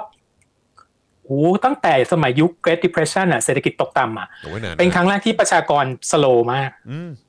เพราะว่าประเทศเนี้ยมันถูกฟิลโดยอิมเมอร์เกนมาตลอด มี อ่า การแบบให้คนเข้าเข้ามาตลอดเข้ามาตลอด แล้วตอนเนี้ยประชากรเริ่มเริ่ม produ- reproduce ไม่พอละ อืมอืมฮึ โอ้แต่ไม่รู้ว่าแนวโน้มจะเปลี่ยนไปหรือเปล่านะอีกสิบปีหน้าจะเปลี่ยนไปหรือเปล่าเราก็ไม่รู้เหมือนกัน เมื่อกี้เห็นคอมเมนต์หนึ่งอ่ะ ครับ เขียนมาว่าเหมือนตกใจอีก 30 ปีเองเหรอ ที่คนเอเชียจะขึ้นมากลายเป็นคนนี้เป็นคนคนกลุ่มน้อยอ่ะจำนวนเยอะที่สุด ไม่ได้แปลว่าเป็นคนจำนวนเยอะที่สุดนะคือรวมกันแล้วอ่ะ อือฮึ คนขาวเนี่ยจะต่ำกว่า 50% ครับ เป็นครั้งแรกอีกประมาณ 50 ปี ว้าว แต่คน minority เนี่ยรวมกันทั้งหมดเนี่ยจะเยอะกว่าคนขาว อืม และในจำนวนที่คนที่เยอะที่สุดในในคนกลุ่มน้อยเนี่ยจะเป็นคนเอเชีย ซึ่งจะมีประมาณ 30%เแล้วซื้อบอกเขาบอกว่าเป็นแค่ 30 ปีเหรอแต่ถ้านองนับย้อนกลับไปอ่ะ30 ปีที่แล้วอ่ะ อือฮึ คนก็ยังน้อยกว่านี้เยอะอ่ะ อืม คนเอเชีย อืม ซึ่งมันค่อยๆขึ้นขึ้นขึ้นขึ้นมาเรื่อย อืมเมื่อสักครู่นี้คุณเมย์บอกว่าเขาส่งจดหมายมาก่อน พอเราไม่ตอบเขามาเคาะเลยค่ะ เจอเอง ๆ ใช่ จริงก็มันมีหลายรอบมากทั้งส่งจดหมายเอ่อมาก่อน แล้วก็ส่งจดหมายหลายรอบด้วยนะ มาเคาะหลายรอบด้วยจนจนในที่สุดแล้วอ่ะเขาก็จะต้องพยายามเอาให้ได้ เพราะว่าเขาไม่ได้มาสุ่มมั่วนะ คือ ถ้าใครไม่ได้กรอกแบบฟอร์ม ผ่านปีที่แล้วเขามีให้ออนไลน์เป็นครั้งแรกได้ ถ้าเกิดออนไลน์แล้วก็ไม่ตอบเนี่ยเขาก็จะมาเคาะหน้าบ้านเลย อืมอืม อืมเพื่อที่สำรวจเป็นแต่คิดดูดีๆดิคือถ้ามันมีทะเบียนบ้านมันก็จบข่าวไหมอะ เพราะ ใช่ไหม เพราะผมเองก็เคยสงสัยเหมือนกันอ้าวเขาไม่มีแบบประชาชนเหรอ อ๋อ ไม่ไม่ ประชาชน เ ไม่มี เราใช้เป็นเอ่อ driver license ใช่ไหมเป็นแบบว่าใบขับขี่ หรืออาจจะเป็นแบบพาสปอร์ตอะไรอย่างเงี้ยหรือเปล่าฮะ อืม ทุกอย่างถูกควบคุมตรงนั้นน่ะทุกอย่างเรื่องไอดีมันถูกคุมโดยโดยสเตทเพราะอเมริกามันถูกตั้งขึ้นมาด้วยไอเดียที่ว่าเป็นประเทศเป็นรัฐถาหลาย ๆ รัฐถามารวมกัน คือไอเดียน่าจะประมาณเหมือนยูโรเปียนยูเนียนตอนเนี้ย อืม คือรวมกันแบบหลวมๆเท่านั้นเอง แต่ว่าไปไปๆมาๆมันก็กลายเป็นประเทศเดียวกัน แล้วก็กลมกลืนกันมากขึ้นเนี่ยแต่ละแต่ความคิดแรกอะมันคือจะเป็นการเฟเดเรชันที่หลวมๆ อืม เป็นรีพับลิกที่หลวมๆอย่างเงี้ย อืม เออมันก็เลยกลายเป็นว่ารัฐแต่ละรัฐเอ่อจัดการเรื่องไอดีเรื่องอะไรกันเองไปหมดนี้มันก็เลยเลยนับ นับไม่ได้งงมากเลยว่าทำไมแบบเรื่องง่ายๆอย่างเงี้ยทำไม่ได้อะไรเงี้ย อืมอืมอื อื ม ม คิดว่าน่าจะมีเอ่อรายละเอียดเอ่อมากกว่าที่ที่ที่เราอาจจะแบบคุ้นคุ้นเคยเนอะเออแบบว่าไม่ไม่ไม่รู้ว่ามันมีในแง่ของข้อกฎหมายอะไรแบบนี้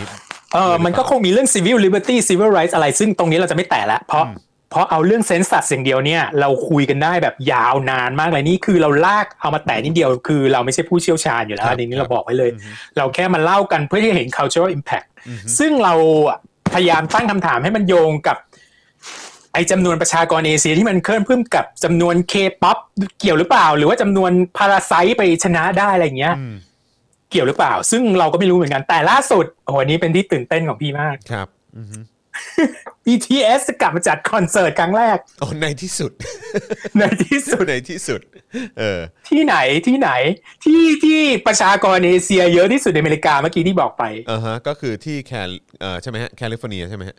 ลอสแอนเจลิสแคลิฟอร์เนียเพราะฉะนั้นมันไม่ใช่เรื่องบังเอิญ นะเว้ยเราวกกลับมาได้ เออเออเออ ว่าเราไม่ได้อยู่ดีๆ เรามามั่วเล่าเพื่อที่ให้มันเข้า BTS คือมันแน่นอน อืม เขาก็ต้องเลือกสเตทที่มันมีแบบว่าคนเอเชียเยอะที่สุด อืม ถึงแม้ว่าคนที่ชอบ BTS อะมันจะเต็มเป็นหลากหลายเชื้อชาติมาก อืม พี่เอ่อคนที่พี่รู้จักที่ชอบ BTS หลายคนก็เป็นคนขาวก็มีอะไรคนดำก็มีอะไรเงี้ย อือฮึ แต่ว่าแน่นอนฐานแฟนเสียงมันในคนเอเชียนี่หนานแน่นมาก เพราะฉะนั้นก็ไม่แปลกใจที่เขาจะเลือกกลับมาเอ่อคัมแบ็กบนไลฟ์สเตทอีกครั้งที่ลอสแอนเจลิสเดือนพฤศจิกาเดือนธันวานี้ อืมแต่ว่ามันก็มันมันก็ด้วยหลายปัจจัยใช่ไหมก็คือว่าจริง ๆ แล้วเนี่ยอย่าง LA นี่ก็น่าจะถือว่าเป็นแบบเอ่อเขาเรียกว่าอะไรเป็นเป็นอีกหนึ่งศูนย์กลางความเขาเรียกว่าอะไรแบบโลกโลกบันเทิง อะไรแบบนี้ด้วยไหมฮะ เธออย่ามาถามความคิดคนนิวยอร์กเกี่ยวกับเรื่อง LA เพราะเราไม่ เรามีความลำคาญ LA นิดนึงคือ แล้วว่าคน LA นะพูดไปแล้วโดนด่าแน่เลยแล้วคน LA อะมีปมมันจะชอบมาถามคนนิวยอร์กว่ารู้สึกยังไงเกี่ยวกับ LA รู้สึกยังไงเกี่ยวกับ LA เราบอก เราไม่รู้สึกอะไรเพราะเราไม่เคยคิดถึงยูแล้วเรารู้สึก โอ้ตายแล้ว คือคือ LA เขาก็เป็นเมืองของเขาอะ อ่าฮะ คือถ้าเป็น West Coast พี่ชอบซานฟรานมากกว่า แต่ LA ก็โอเคคอมมูนิตี้ใหญ่คอมมูนิตี้เอเชียใหญ่อะไรอย่างเงี้ย ครับ เออซึ่งซึ่งถามว่า ถามว่าถูกไหมที่ไปจัดตรงนั้นจริง ๆ ก็ได้แต่เอาถ้าเทียบจำนวนประชากรจริง ๆ นะจอนฝั่งเนี้ย มีคนเยอะกว่านะ ฝั่งฝั่งนิวยอร์กเนี่ยมีคนเยอะกว่า แต่เอเชียต่อหัว มันไม่เยอะเท่าในแคลิฟอร์เนียแน่นอน อ่า เพราะว่าเกินเกินครึ่งของคนที่เป็นเอเชียนก็อยู่ในแคลิฟอร์เนียแล้ว อืม อืม คุณเมย์บอกว่าสี่รอบค่ะจุกๆอ่าจัดสี่ ใช่ รอบเลยสี่รอบ อืม แล้วเขาเขาเขาเขาจัดกันที่ไหนฮะพี่โอ๊ตแบบค เป็นถ้าพี่ที่เท่าที่พี่รู้เป็น คน สเตเดียม ดูเยอะไหม ใหม่ชื่อโซฟีอ่ะ เป็นสเตเดียมใหญ่เลยนะ จุได้น่ะหลายหลายหลายหมื่นนะน่าจะเป็นแสนด้วยซ้ำอ่ะ อืมอืมอืม เออเป็นสเตเป็นสเตเดียมทัวร์ตอนนี้ อืมอืมซึ่งจัดสี่ร ซึ่ อบ ง ด้วยกันอืม สี่รอบด้วยกันแล้ว เนี่ยจะเปิดจองบัตรแล้วแล้วเรารู้สึกว่าจะต้องเป็นอะไรที่นรกมากเลยแต่เราก็สู้ตายเหมือนกัน นะ นี่ก็คือหมายความว่าก็จะบินไปดูใช่ไหมฮะ แน่นอน เพราะว่า แม้ว่าจะไม่ได้อิน LA สักเท่า ไหร่ พี่ไปเอาเองพี่ก็ไม่ได้ไม่ได้มันไม่มีอะไรอ่ ะเหมือนอุ๊ย แต่ว่าก็ในครั้งนี้ก็มี BTS ไง ใช่ใช่ก็จริง ๆ มีเพื่อนอยู่ที่ LA เยอะนะ อ่าฮะ เราก็ อ่าฮะ ชอบที่จะไปหาเยี่ยมเพื่อนเราอะไรเงี้ยแต่ด้ว ค ย รับ ตัวเมืองแล้วมันไม่ใช่สไตล์เราเลยแม้แต่นิดเดียว อ่าเข้าใจเข้าใจอ่าฮะอันนี้อันนี้ก็คือหมายความว่าเอ่อจัดสี่รอบด้วยแล้วโดยส่วนใหญ่คนที่คนที่ดูแล้วก็ติดตามนี่ก็จะเป็นเป็นชาวเอเชียนะฮะเพราะว่าคือ พี่ว่าหลัก อย่างอย่าง พี่ว่าหลากหลายมากเลยนะ นั่น น้ แหะ อง ดิเพราะว่าคือจองก็เปิดเปิดดูแบบภาพคอนเสิร์ตย้อนหลังหรืออะไรต่างๆ เหล่านี้ที่เป็นภาพที่เขาเอามาโชว์คือแถวหน้าเวลาเขาไปเล่นในสหรัฐอเมริกาก็เห็นเป็นเป็นเหมือนแบบเป็นผิวขาวอะไรต่างๆ ก็ก็เยอะนะ อืม พี่ว่าหลากหลากหลายมาก แต่ว่าครึ่งหนึ่งอ่ะ น่าจะเป็นเอเชียแล้วอ่ะ อืมอืม อืม และอีกครึ่งหนึ่งก็หลากหลายอ่ะปนกันไปอะไรอย่างเงี้ย แต่ตอนนี้มันพี่ว่ามันไม่ใช่ประเด็นแล้วอ่ะ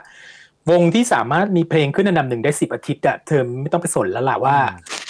คนที่มาดูจะเป็นใครอ่ะมันไม่ matters มันไม่ได้สำคัญอะไรขนาดนั้น มันก็คือ วงดังตอนนี้อ่ะดูขนาดโคเพลยังพูดเลยว่า เป็นวงที่ดังที่สุดนะตอนนี้อ่ะ อืมอืม ก็คือ BTS เนี่ยเดี๋ยวพี่ขอพูดอีกอย่างหนึ่งความสำคัญตรงนี้เราจะพูดในเรื่อง cultural นะ เดี๋ยวเดี๋ยวมันจะมันงั้นมันจะกลายเป็นว่า เอพิโซดนี้พี่มานั่งบ้า BTS อยู่คนเดียว ครับผม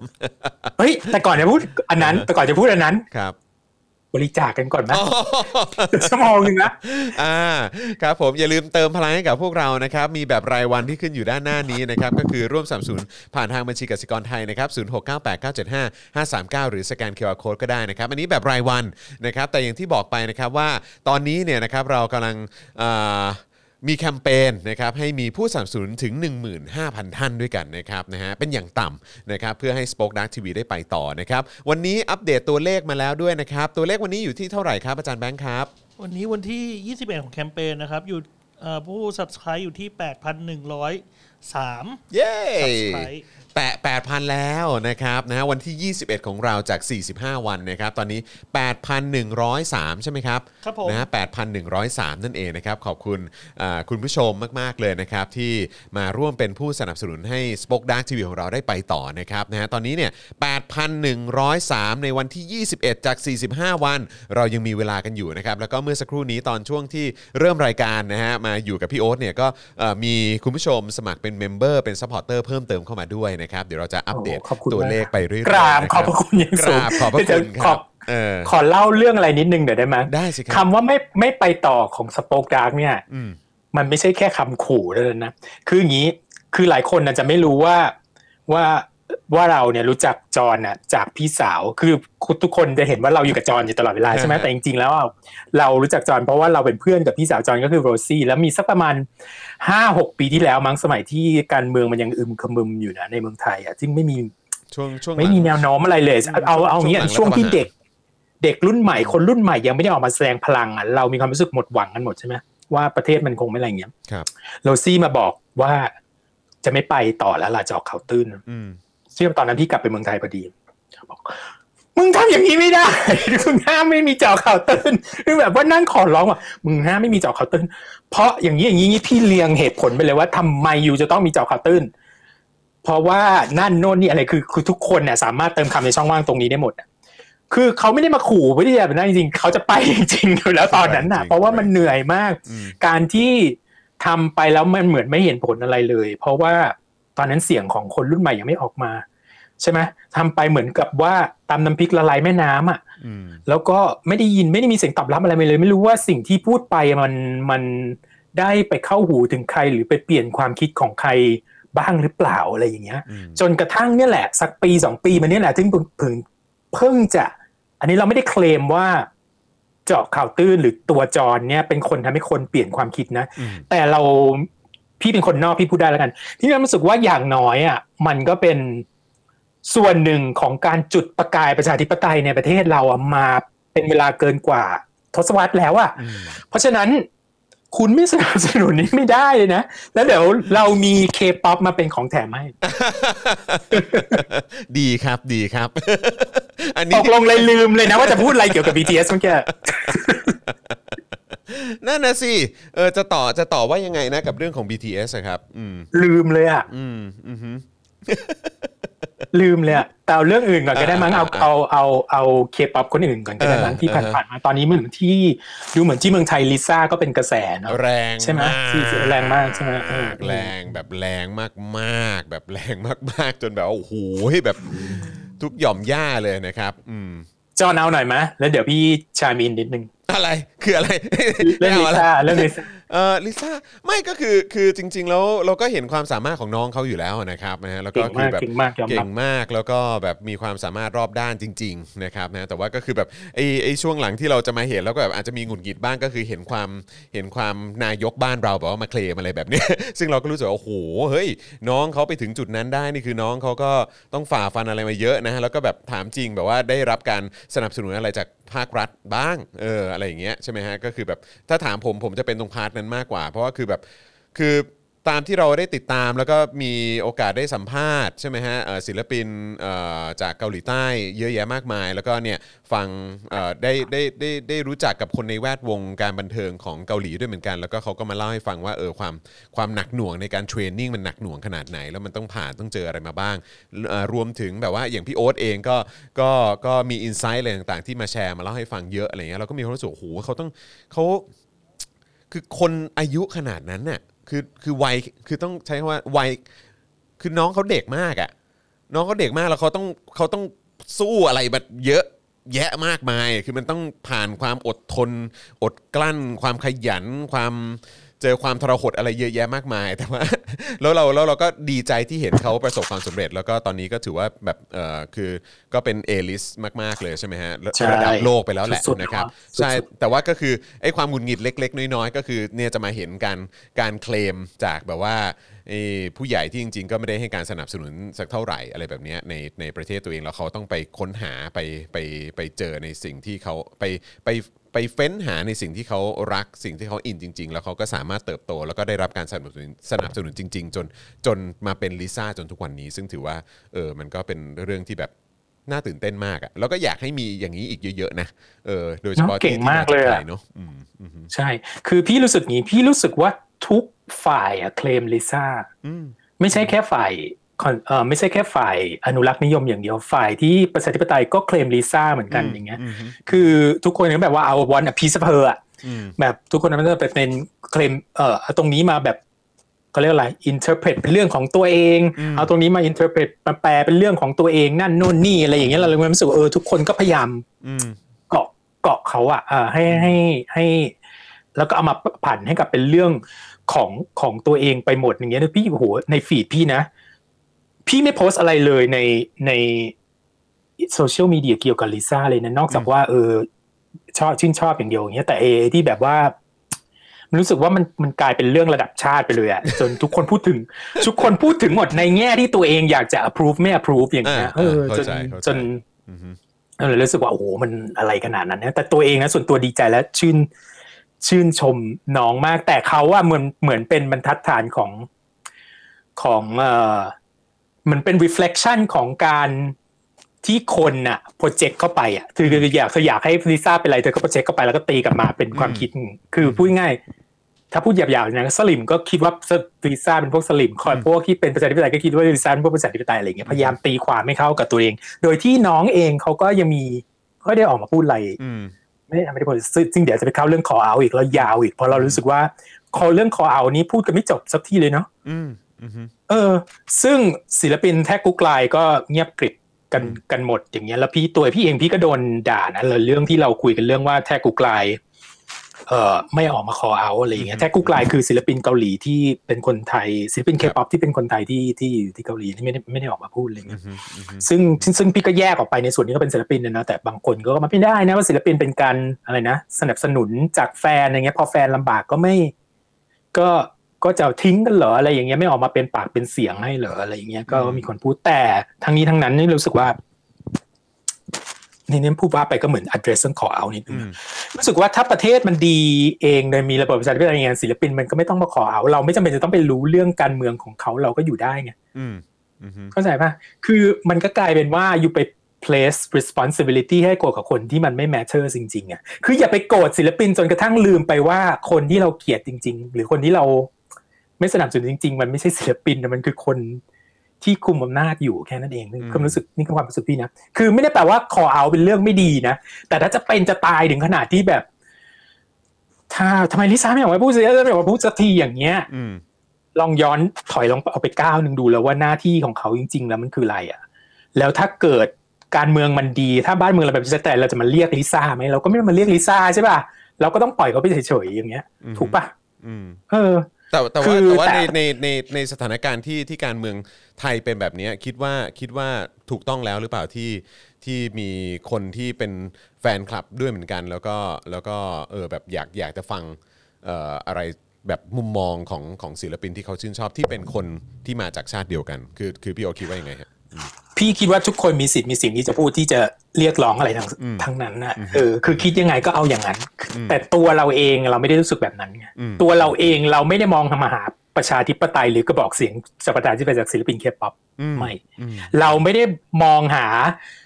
เอ่อคนที่จะมารณรงค์เรื่องสิทธิของฮ่องกงจากศิลปินเคป๊อปไม่ เรารู้สึกว่าเสียเวลาส่วนตัว รู้สึกว่าเสียเวลาจริงๆเพราะเราไม่ได้รู้สึกว่าจะเป็นจะตายอะไรกับการที่เขาไม่พูดหรือไม่พูด เพราะว่าความที่จะเป็นจะตายของเรามันลำคาญในผู้นำมากกว่าเข้าใจป่ะ นี่คือนี่คือส่วนของพี่ที่ คือสิ่ง เรา คือ รู้สึ สิ่ ก งที่ อะ เราต้องเจอทุกวันก็คืออีผู้นำคนนี้มากกว่า ใช่ เพราะฉะนั้นคือแบบจะคือมันเป็นส่วนหนึ่งมันคือการ misplaced anger ป่ะ คืออพอพี่เปรียบอย่างนี้ ในยุคทรัมป์อ่ะมันมีเรื่อง me too ถูกป่ะ hashtag me too จำได้ป่ะ คือทรัมป์เนี่ยเป็นคนที่ใครๆก็รู้ว่าว่าล่วงเกินทางเพศคนอื่นมาเยอะมาก พูดจาแบบดูถูกผู้หญิง เหยียดผู้หญิง บูลลี่ผู้หญิงทุกอย่างใช่ไหม อืมฮึ แต่เนื่องจากตอนนี้ลงดำรงตำแหน่งประธานาธิบดีเนี่ยเอาเขาออกไม่ได้ประธานาธิบดีนี้แบบว่าจะถูกซูในเวลาเวลาเวลานั่งนั่งตำแหน่งเนี่ยไม่ได้ เอาลงไม่ได้คือเอาเขาลงไม่ได้อะ อืม พอเอาลงไม่ได้ปุ๊บมันมีความโกรธอยู่ในสังคม คนหนึ่งก็ไปลาก เอาคนที่มีตำแหน่งสูงๆ ทุกคนสังเกตดีตั้งแต่ทำขึ้นมาเนี่ยมีทูเข้ามาปุ๊บไอ้พวกใหญ่ๆโตๆที่เคยมีประวัติโดนลากไส้ลงมาหายไปหมดเลย อืมอืมฮึ คือเวลาที่อยู่เอาคนข้างบนสูงสุดลงไม่ได้อะอยู่ก็เอาคนข้างล่างมาลง อืม เอาเท่าที่ทำได้ ตอนเนี้ยพี่มีความรู้สึกมันเป็นอย่างนั้นไง อืมอืมฮึ คืออยู่เอาคนที่สูงสุดลงไม่ได้ อยู่ก็หาเลือกลงคนที่ ลองลองลงมาหรือหรือคนที่รู้สึกว่าต้องมีความรับผิดชอบในเรื่องเนี้ย อืมอืม เข้าใจไหมซึ่งในฐานะศิลปินมันก็ยังเป็นระดับรองรองลงมาอีกทีหนึ่งอยู่ดีอะในความรู้สึกพี่อะนี่พี่ต้องโดนด่าแน่เลยอันเนี้ยแต่อันนี้พี่ไม่กลัวที่จะโดนด่าเพราะพี่กล้าเถียง อืม เพราะเพราะเราแค่ความคิดเห็นต่างกัน ไม่ได้แปลว่าเรามีจุดประสงค์ไม่เหมือนกัน Yeah, เราแค่ความคิดเห็น yeah, ต่างกัน ใช่ อืม ใช่ใช่อือฮึ เอ่อเพราะถ้าทุกอย่างมันเป็นปกติบ้านเมืองเอ่อผู้นำมาจากระบบประชาธิปไตยที่เปิดเผยและโปร่งใสอย่างเงี้ยเราก็จะไม่มานั่งเรียกร้องอะไรจากศิลปินเคป๊อปป่ะคุณ อือฮึ เข้าใจป่ะเออ คือตรงนี้พี่สำหรับพี่พี่รู้สึกไม่ใช่ประเด็นสำหรับพี่เลยอะแต่ว่าเราเข้าใจคนที่อินตรงนั้นนะ เพราะเวลาตอนที่เราอายุน้อยกว่านี้ เราอินกับศิลปินมากๆ เราก็อยากให้เขาเป็นกระบอกเสียงให้กับเราอะไรอย่างเงี้ยอื อื ม มอือฮึ แต่ก็นั่นอ่ะอืมแต่นี้เมื่อกี้มีคนบอกว่าแบมแบมก็ออกมาพูดแล้ว ว่าแล้วก็เออก่อนเราพูดตอนเราพูดกันครั้งสุดท้ายอ่ะ อือฮึ ก็อตเซเว่นยังไม่ยังไม่ยุบวงเลยนะ แต่ตอนนี้ก็อตเซเว่นยุบวงไปแล้ว อ๋อใช่แล้วก็คือตอนนี้ก็เริ่มแยกย้ายไปอยู่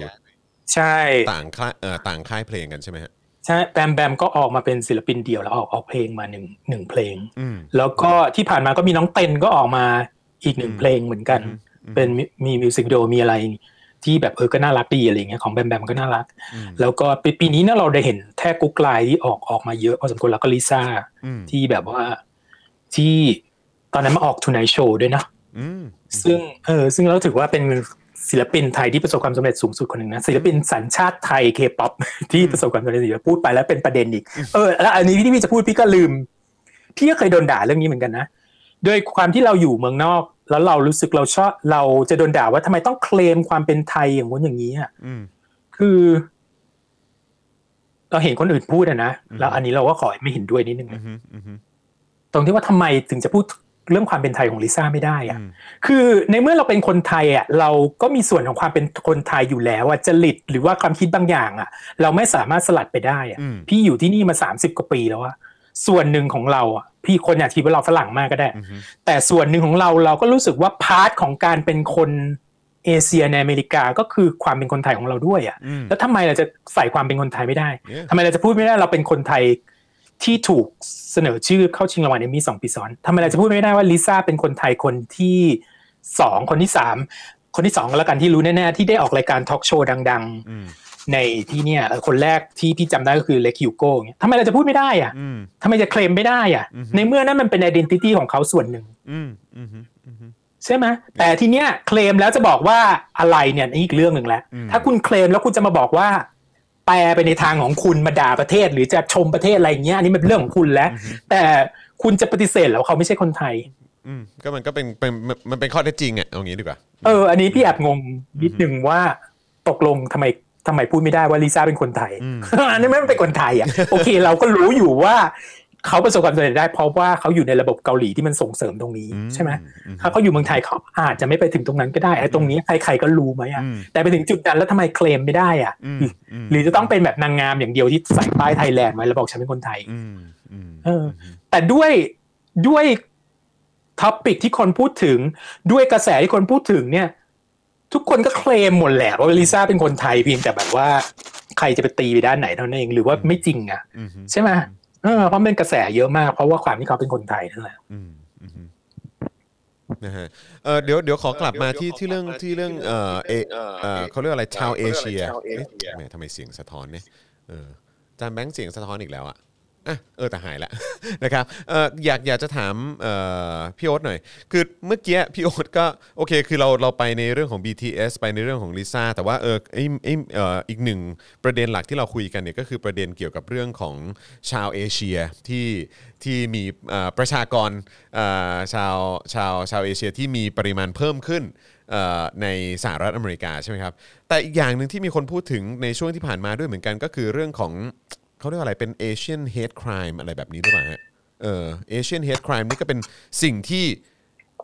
แบบเกิดขึ้นเยอะมากเพิ่มขึ้นเหมือนกันหรือเปล่าฮะในในสหรัฐอเมริกาหรือว่าหรือว่ามันมันมันไม่ได้เยอะขนาดนั้นหรือว่ายังไง คือต้องถามต้องถามเอ่อพี่โอ๊ตที่อยู่ที่นู่นว่ายังไงบ้าง เอางี้พี่พี่จะพูดอย่างนี้คือช่วงที่ผ่านมาเนี่ยนะ เป็นช่วงที่คนไทยอะมาเที่ยวที่นี่เยอะมาก อืม เที่ยวเพราะต้องการมาฉีดวัคซีนพี่ก็พาเพื่อนไปฉีดวัคซีนเยอะมากคนนี้หนีกันมาที่จะบอกว่าที่เงียบเงียบๆแล้วหนีกันมามีเยอะมากนะจะบอกให้ อือฮึ ที่มีหลายคนรู้ ก็จะเจอคำถามเดียวกันหมดว่าเอ้ย ได้ข่าวว่าตอนนี้อันตรายแปล่าวะมีการแบบว่า attack คนเอเชีย เออ หรือเป ทำ ล่า ร้ายคน เอเชีย เอเชี เฮ ย ดเยอะขึ้นอะไรอย่างนี้หรือเปล่าอะไรอย่างเงี้ย พี่พูดอย่างนี้มันเป็นเรื่องของการดูข่าวและการอ่านสถิติอ่ะ ครับอือฮึ คือถามว่ามีจำนวนเยอะขึ้นมากไหม ครับ ถ้าเทียบจากปีก่อนหน้านั้น อือฮึ แน่นอนจำนวนเยอะขึ้น แต่พอไปดูตัวเลขดิ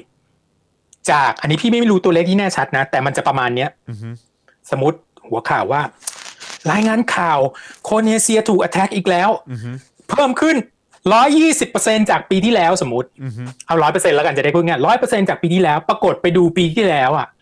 มีโดนไปยี่สิบคน อืม ปีนี้โดนสี่สิบก็เลยกลายเป็นหนึ่งร้อยเปอร์เซ็น อืม แต่จำนวนประชากรที่นี่มีแปดล้าน อืม ถ้าปริมณฑลก็ยี่สิบล้าน คนเอเชียมีสิบเปอร์เซ็นอย่างนี้ออกไปเราจะต้องกลัวขนาดไหนอะ อืมอือฮึ คือ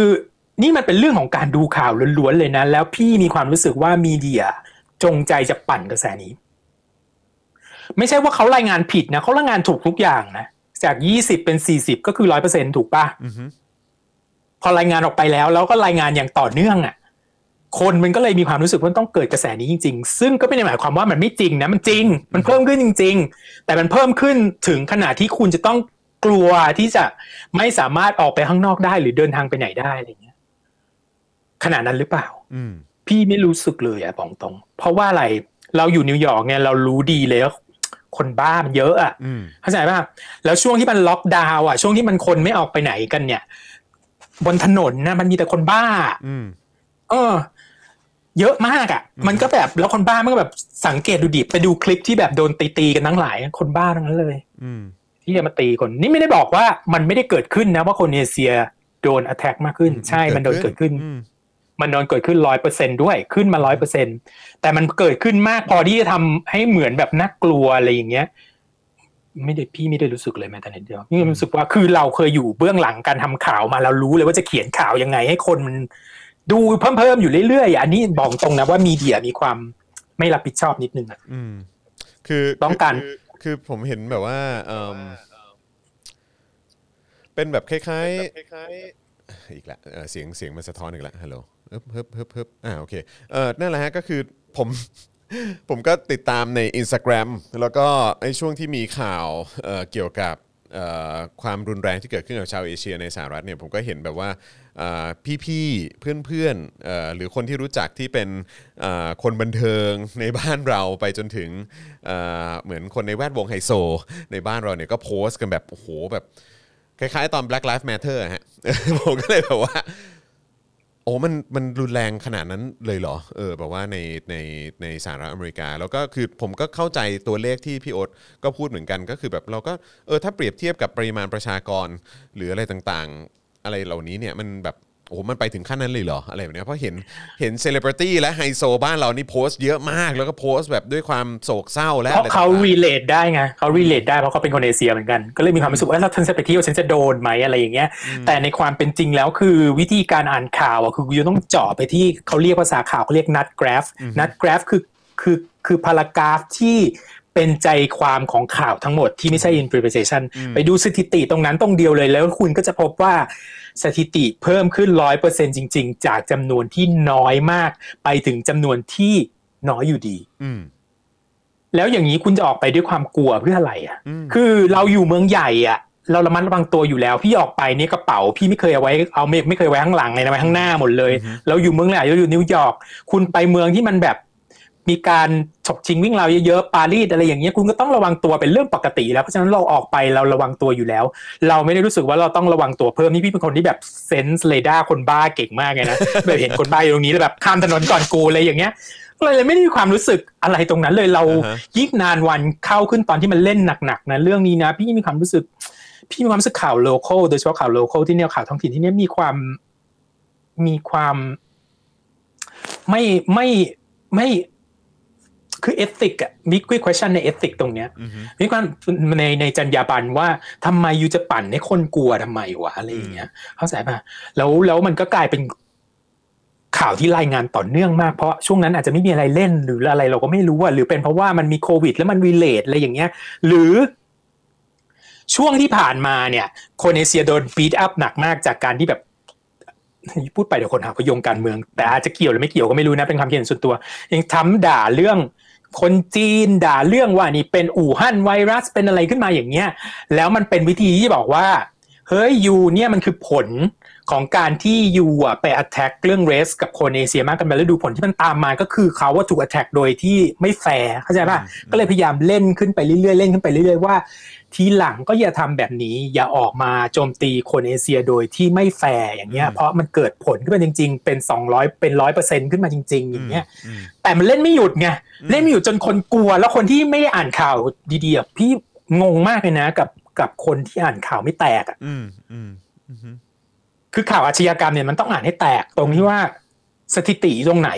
แล้วเราอ่านให้ดูเนี่ยนิวยอร์กเนี่ยเซฟมาเป็น 20 ปีแล้ว พี่ยังได้ยินข่าวอยู่ได้ยินทุกคนถามเหมือนกันหมดเลยว่ามานิวยอร์กแล้วแบบปลอดภัยไหมปลอดภัยไหมอะไรอย่างเงี้ ย คือในภาพก็ยังอยู่ในยุคเซเวนตี้อยู่เลยอะแล้วภาพจำของคนนะคือแบบเป็นเมืองที่อันตรายเป็นเมืองที่อะไรอย่างเงี้ยทั้งที่จริงแล้วเป็นเมืองที่เป็นเมืองใหญ่ที่ปลอดภัยที่สุดในสหรัฐอเมริกา อืมอืมอืม อืม ใช่ถ้าเกิดใครไปก็จะรู้สึกอย่างนั้นนะ แต่ว่าก็อย่างที่พี่โอ๊ตบอกก็คือว่าเออ ก็ท้ายสุดเราก็ยังต้องมีความระมัดระวังของเราอยู่ดีอ่ะ ใช่ อืม ใช่ ตอนนี้นะตรงๆก็ถ้าจะกลัวแล้วกลัวโควิดดีกว่าเพราะว่ามันเปิดแล้ว อืม ใช่ไหมพอเปิดแล้วปุ๊บเนี่ย คนกลับเข้ามาแล้ว พอคนกลับเข้ามาปุ๊บว่าคนบ้ามันหายไปอ่ะเพราะเขาไปหลบ อืม ตอนนี้มันตอนนี้มันแบบว่าคนบ้าเยอะๆเนี่ยคือตอนนี้มันเมืองล้างๆคนบ้าเต็มเลยนะ ตอนนี้แบบแทบจะมองไม่เห็นแล้วเพราะคนกลับกันหมดแล้วคนคนบ้าก็แบบดู invisible ไปเลยอะเพราะคนมันเยอะขึ้นก็ก็ไม่กล้าทำอะไร อืมอืมอืมอืม อืม คิดว่าเรื่องเรื่องของโควิดในในในในในยุคโควิดนะครับในในยุคโควิดเนี่ยคือมันแบบเอ่อการทำหน้าที่ของสื่อเท่าที่พี่โอ๊ตติดตามมาเป็นยังไงบ้าง ก็ คือเพราะว่าก็คน รู้สึก คนก็เสพสื่อเยอะอะเนอะแล้วก็แบบว่าอย่าง เสพจนจิตตก ใช่ เสพจนจิตตก ใช่ใช่แล้ว ถึง การ จุด การ จุดหนึ่งแล้วถึงได้บอกไงมันกลายเป็นนัมเบอร์ไปหมดแล้ว อืคือการทำหน้าที่ของสื่อเนี่ยมันเป็นการ exploit ตรงจุดนั้นหรือเปล่า หรือว่าเออจริง ๆ มันช่วยทำให้สถานการณ์ดีขึ้น หรือว่าในมุมมองของพี่โอคิดว่ายังไงฮะ คือถ้าพูดไปแล้วเราก็เราก็เหมือนทำความผิดตรงนี้ได้ไง เพราะว่าจอห์นก็มีรายการทุกวันถูกป่ะเขาก็ต้องรายงานข่าวทุกวัน ใช่ครับใช่ใช่ แต่พี่อยากจะบอกว่า คนที่เป็นเจเนอเรตจะรู้ดีเลยว่า อย่าอ่านข่าวทุกวัน อืม มันไม่จำเป็นขนาดนั้น สมัยเด็กๆอ่ะจะต้องอ่านทุกวันอ่านทุกอาทิตย์อ่านแบ็คทุกแบ็คพอโตขึ้นมาแล้วเรารู้สึกว่าเฮ้ยมันอ่านทุกวันไม่ได้ว่ะเพราะจิตตก แล้วทำไมรู้ป่ะคือไม่ได้นักข่าวไม่ได้ปั้นน้ำเป็นตัวนะ แต่เขามีวิธี คือวิธีการสอนการเขียนเนี่ยเขาจะสอนให้เราอ่ะ เขียนให้คนนะเปิดอ่านคลิกอ่านไง อืม เพราะฉะนั้นก็ต้องเอาจำนวนให้มันดูดรามาติกเฉย อืม ๆหนึ่งขึ้นเป็นสองเนี่ย คือร้อยเปอร์เซ็นถูกป่ะ อืม เราจะเขียน ตอนนี้มีสองเคส ไม่ มีใครอ่านแน่ แต่ถ้าเราบอกว่าจำนวนคนติดเพิ่มเป็นสองคนเป็นร้อยเปอร์เซ็นต์อย่างเงี้ยมันก็จะแบบว่า พลาดหัวปุ๊บมันก็อืม ใช่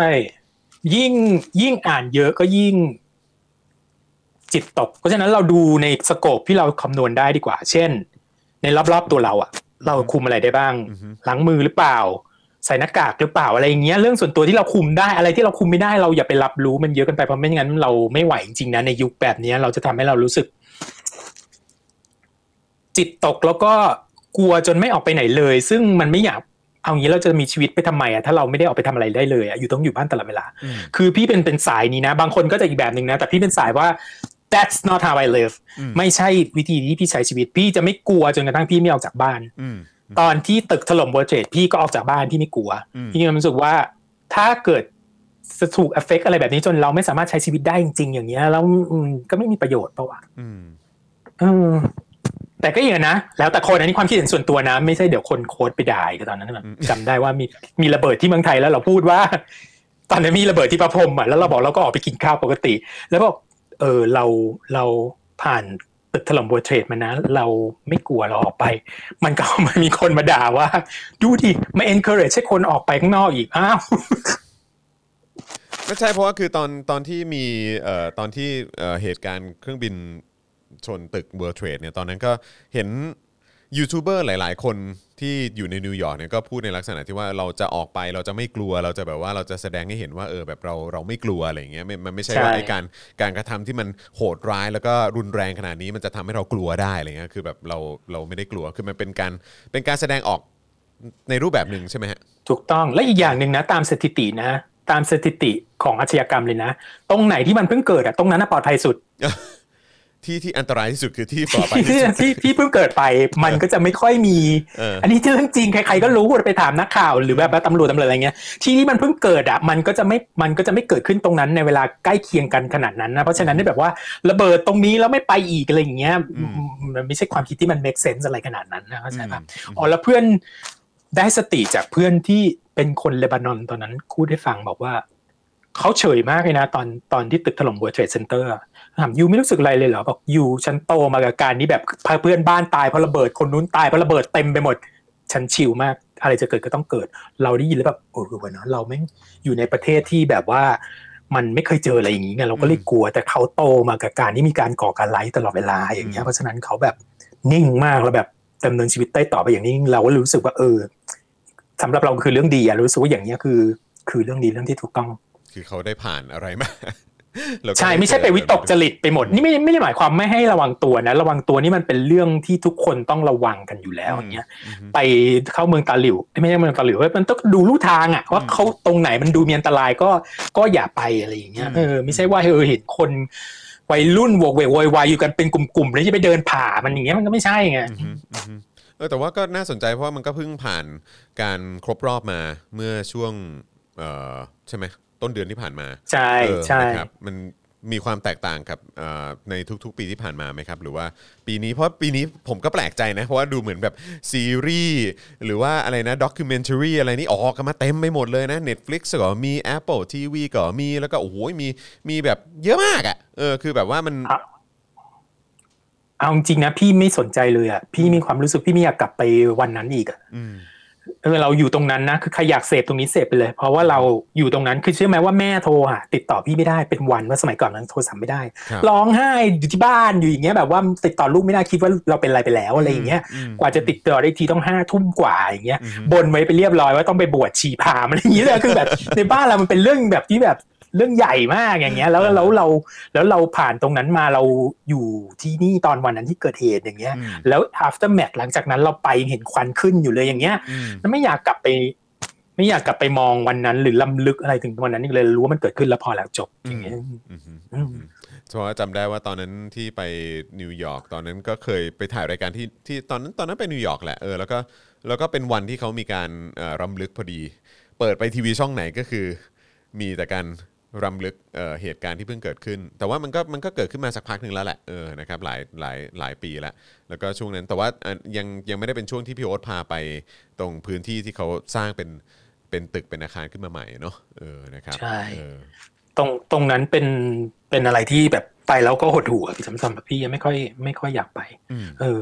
อืมเอ้ยเรามาพูดอะไรที่มัน uplifting กันดีกว่า ได้ครับได้ครับกลับกลับมา ต้องถามว่าสรุปคิดได้หรือยังว่าที่จะพูดเรื่อง BTS ตอนนั้นคือจะพูดเรื่องอะไร ลืม ลืม ต้องพูด ไป ไปก่อน แล้ว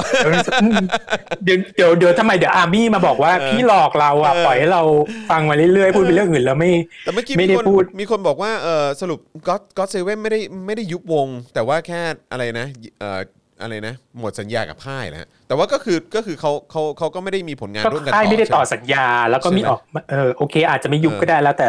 อ่าโอเค แล้วแล้วแต่จะ แปลเออแล้ว ก็ แต่ ได้ จะ ครั แป บ ล ก็ได้ครับ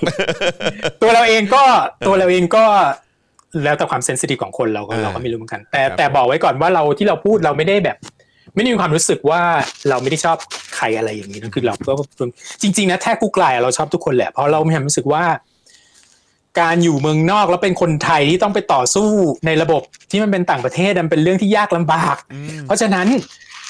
หัวอกของคนที่เป็นคนอยู่ต่างประเทศด้วยกันนะเราเห็นใจหมดอะจริง ๆ แท้กุกไลทุกคนนะออกอะไรมาเราสนับสนุน อืม เราจะสนับสนุนหมดจริง อืมฮึ ๆ ถ้าถ้าพูดไปในทางที่ดีที่สุดได้ก็อยากจะพูดไปในทางที่ดีที่สุด อืมอืมฮึ อืมแทบแทบจะทุกคนอ๋ออีกอีกอันหนึ่งที่เมื่อกี้เมื่อกี้พูดไปยัง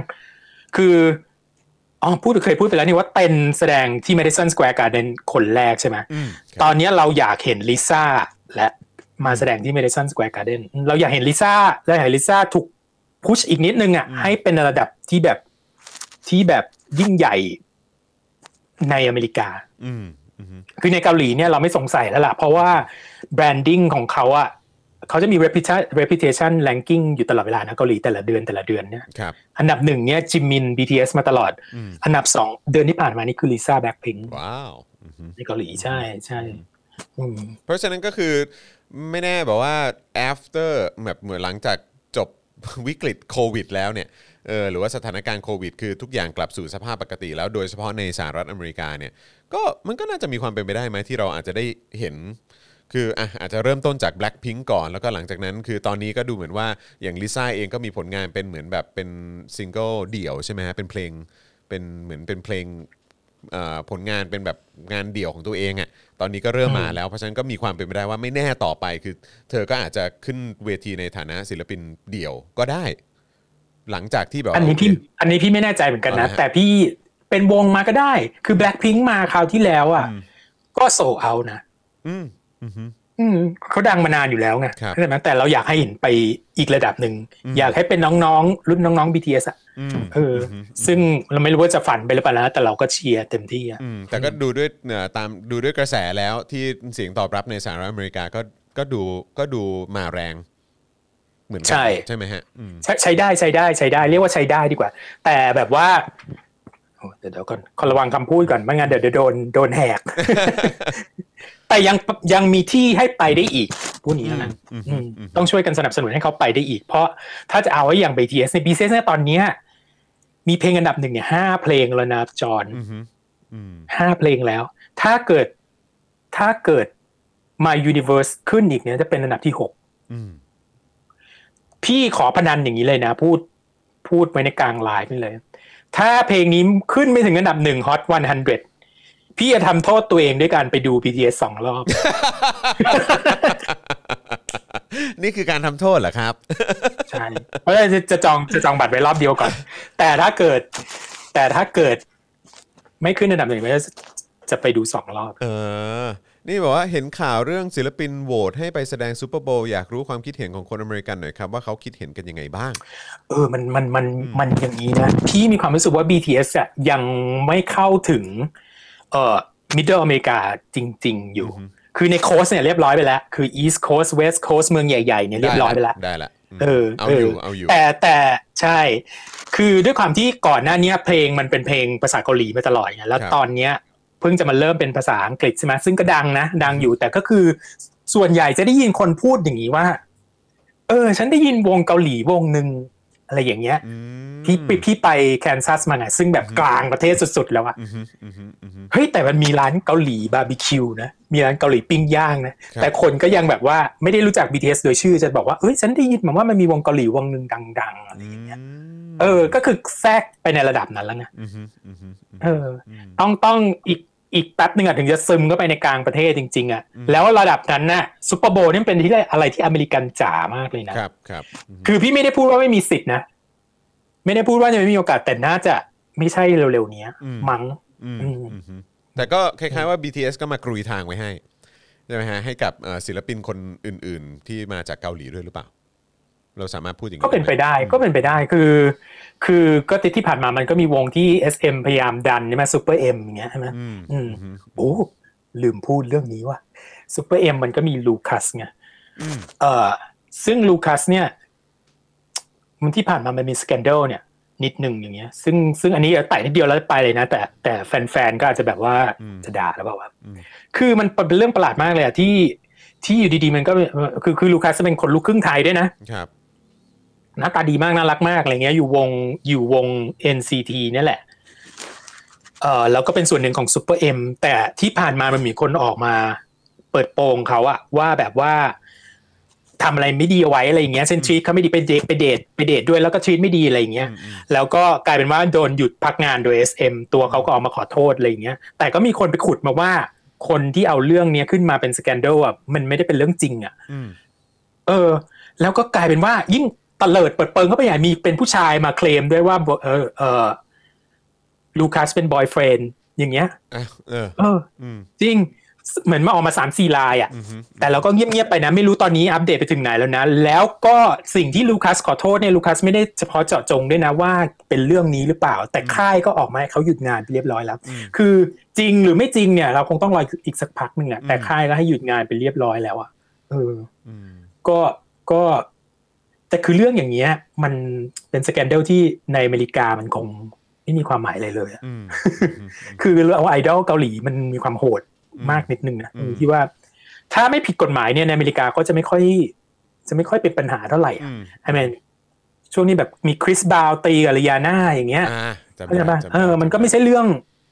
ที่ดีหรอกเข้าใจป่ะแต่มันก็จะไม่ได้ถูกแบบแคนเซิลโดยคนเยอะขนาดนั้นอย่างเงี้ยใช่ไหมแต่ของลูคัสเนี่ยมันเป็นเรื่องที่ไม่ได้ผิดกฎหมายไงแต่จะผิดศีลธรรม ถ้าจริงนะอาจจะผิดศีลธรรม แต่อันนี้จริงหรือเปล่าเราก็ยังไม่แน่ใจไง เพราะว่าเขาไม่สเปซิฟิกอะไรเลยแต่โดนหยุดพักงานไปแล้ว อืมนี่คนบอกว่าธรรมชาติของค่าย SM คือใครมีปัญหาให้เก็บตัวไปก่อน อืม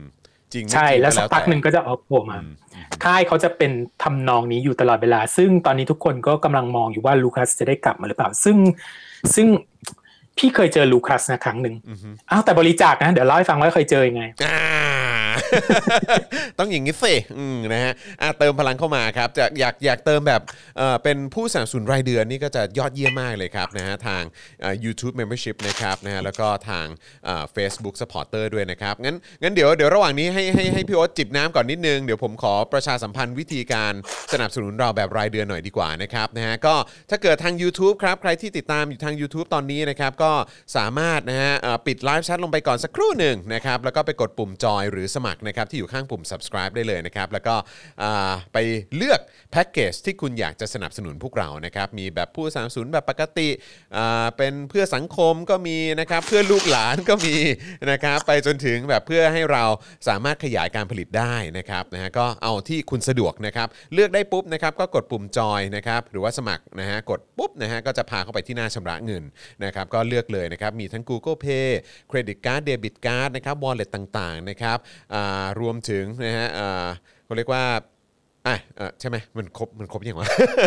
น่าจะครบละเออนะครับอ้อเครือข่ายมือถือด้วยเออนะครับแล้วก็กรอกรายละเอียดให้เรียบร้อย แล้วก็กดยืนยันแค่นั้นคุณก็เป็นเมมเบอร์แล้วนะครับรวมถึงทาง Facebook ด้วยนะครับ a c e b o o k เนี่ยก็มีทางซัพพอร์เตอร์นะครับง่ายเข้าไปอีกดูไลฟ์ใน Facebook ตอนนี้ไปข้างๆกล่องคอมเมนต์ครับจะมีปุ่มสีเขียวอยู่พร้อมปุ่มหัวใจเนี่ยนะครับกดเข้าไปนั่นคือปุ่ม Become a supporter นะครับแล้วเขาก็จะพาไปที่หน้าเอ่อวิธีการชำระเงินนะครับก็เลือกบัตรเครดิตนะครับเดบิตได้เลยเครือข่ายโทรศัพท์มือถือ วอลเล็ตต่างๆ s h o p e e Pay PayPal นะครับได้หมดเลยนะครับ เอาที่คุณสะดวกนะครับนะที่สามารถเอ่อสนับสนุนเราแบบรายเดือนได้นะครับ แล้วก็เข้าไปกรอกรายละเอียดนะครับนะฮะแล้วก็หลังจากนั้นนะครับก็กดยืนยันนะครับพอกดยืนยันปุ๊บ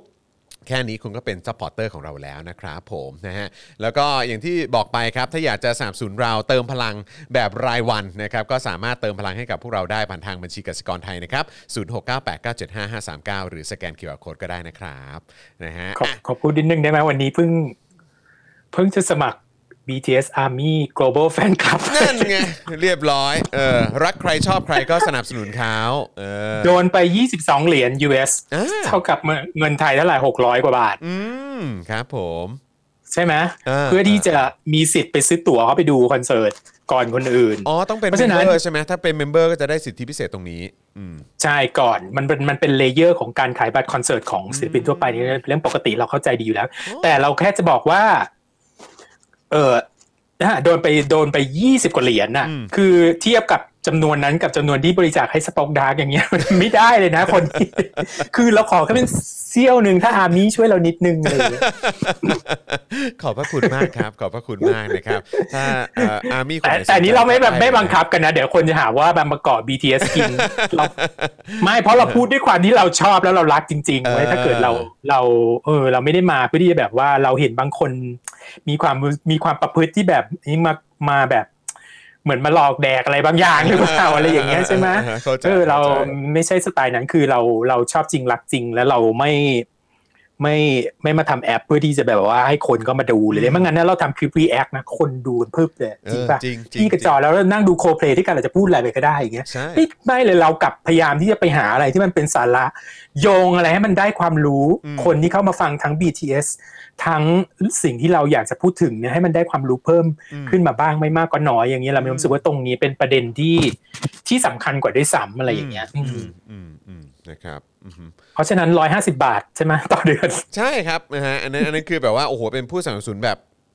นะเออแบบชิวๆเลยนะครับผมนะฮะ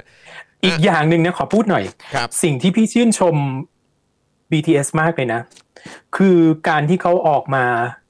สนับสนุน LGBTQ community ซึ่งฟังดูแล้วมันเป็นเรื่องที่แบบ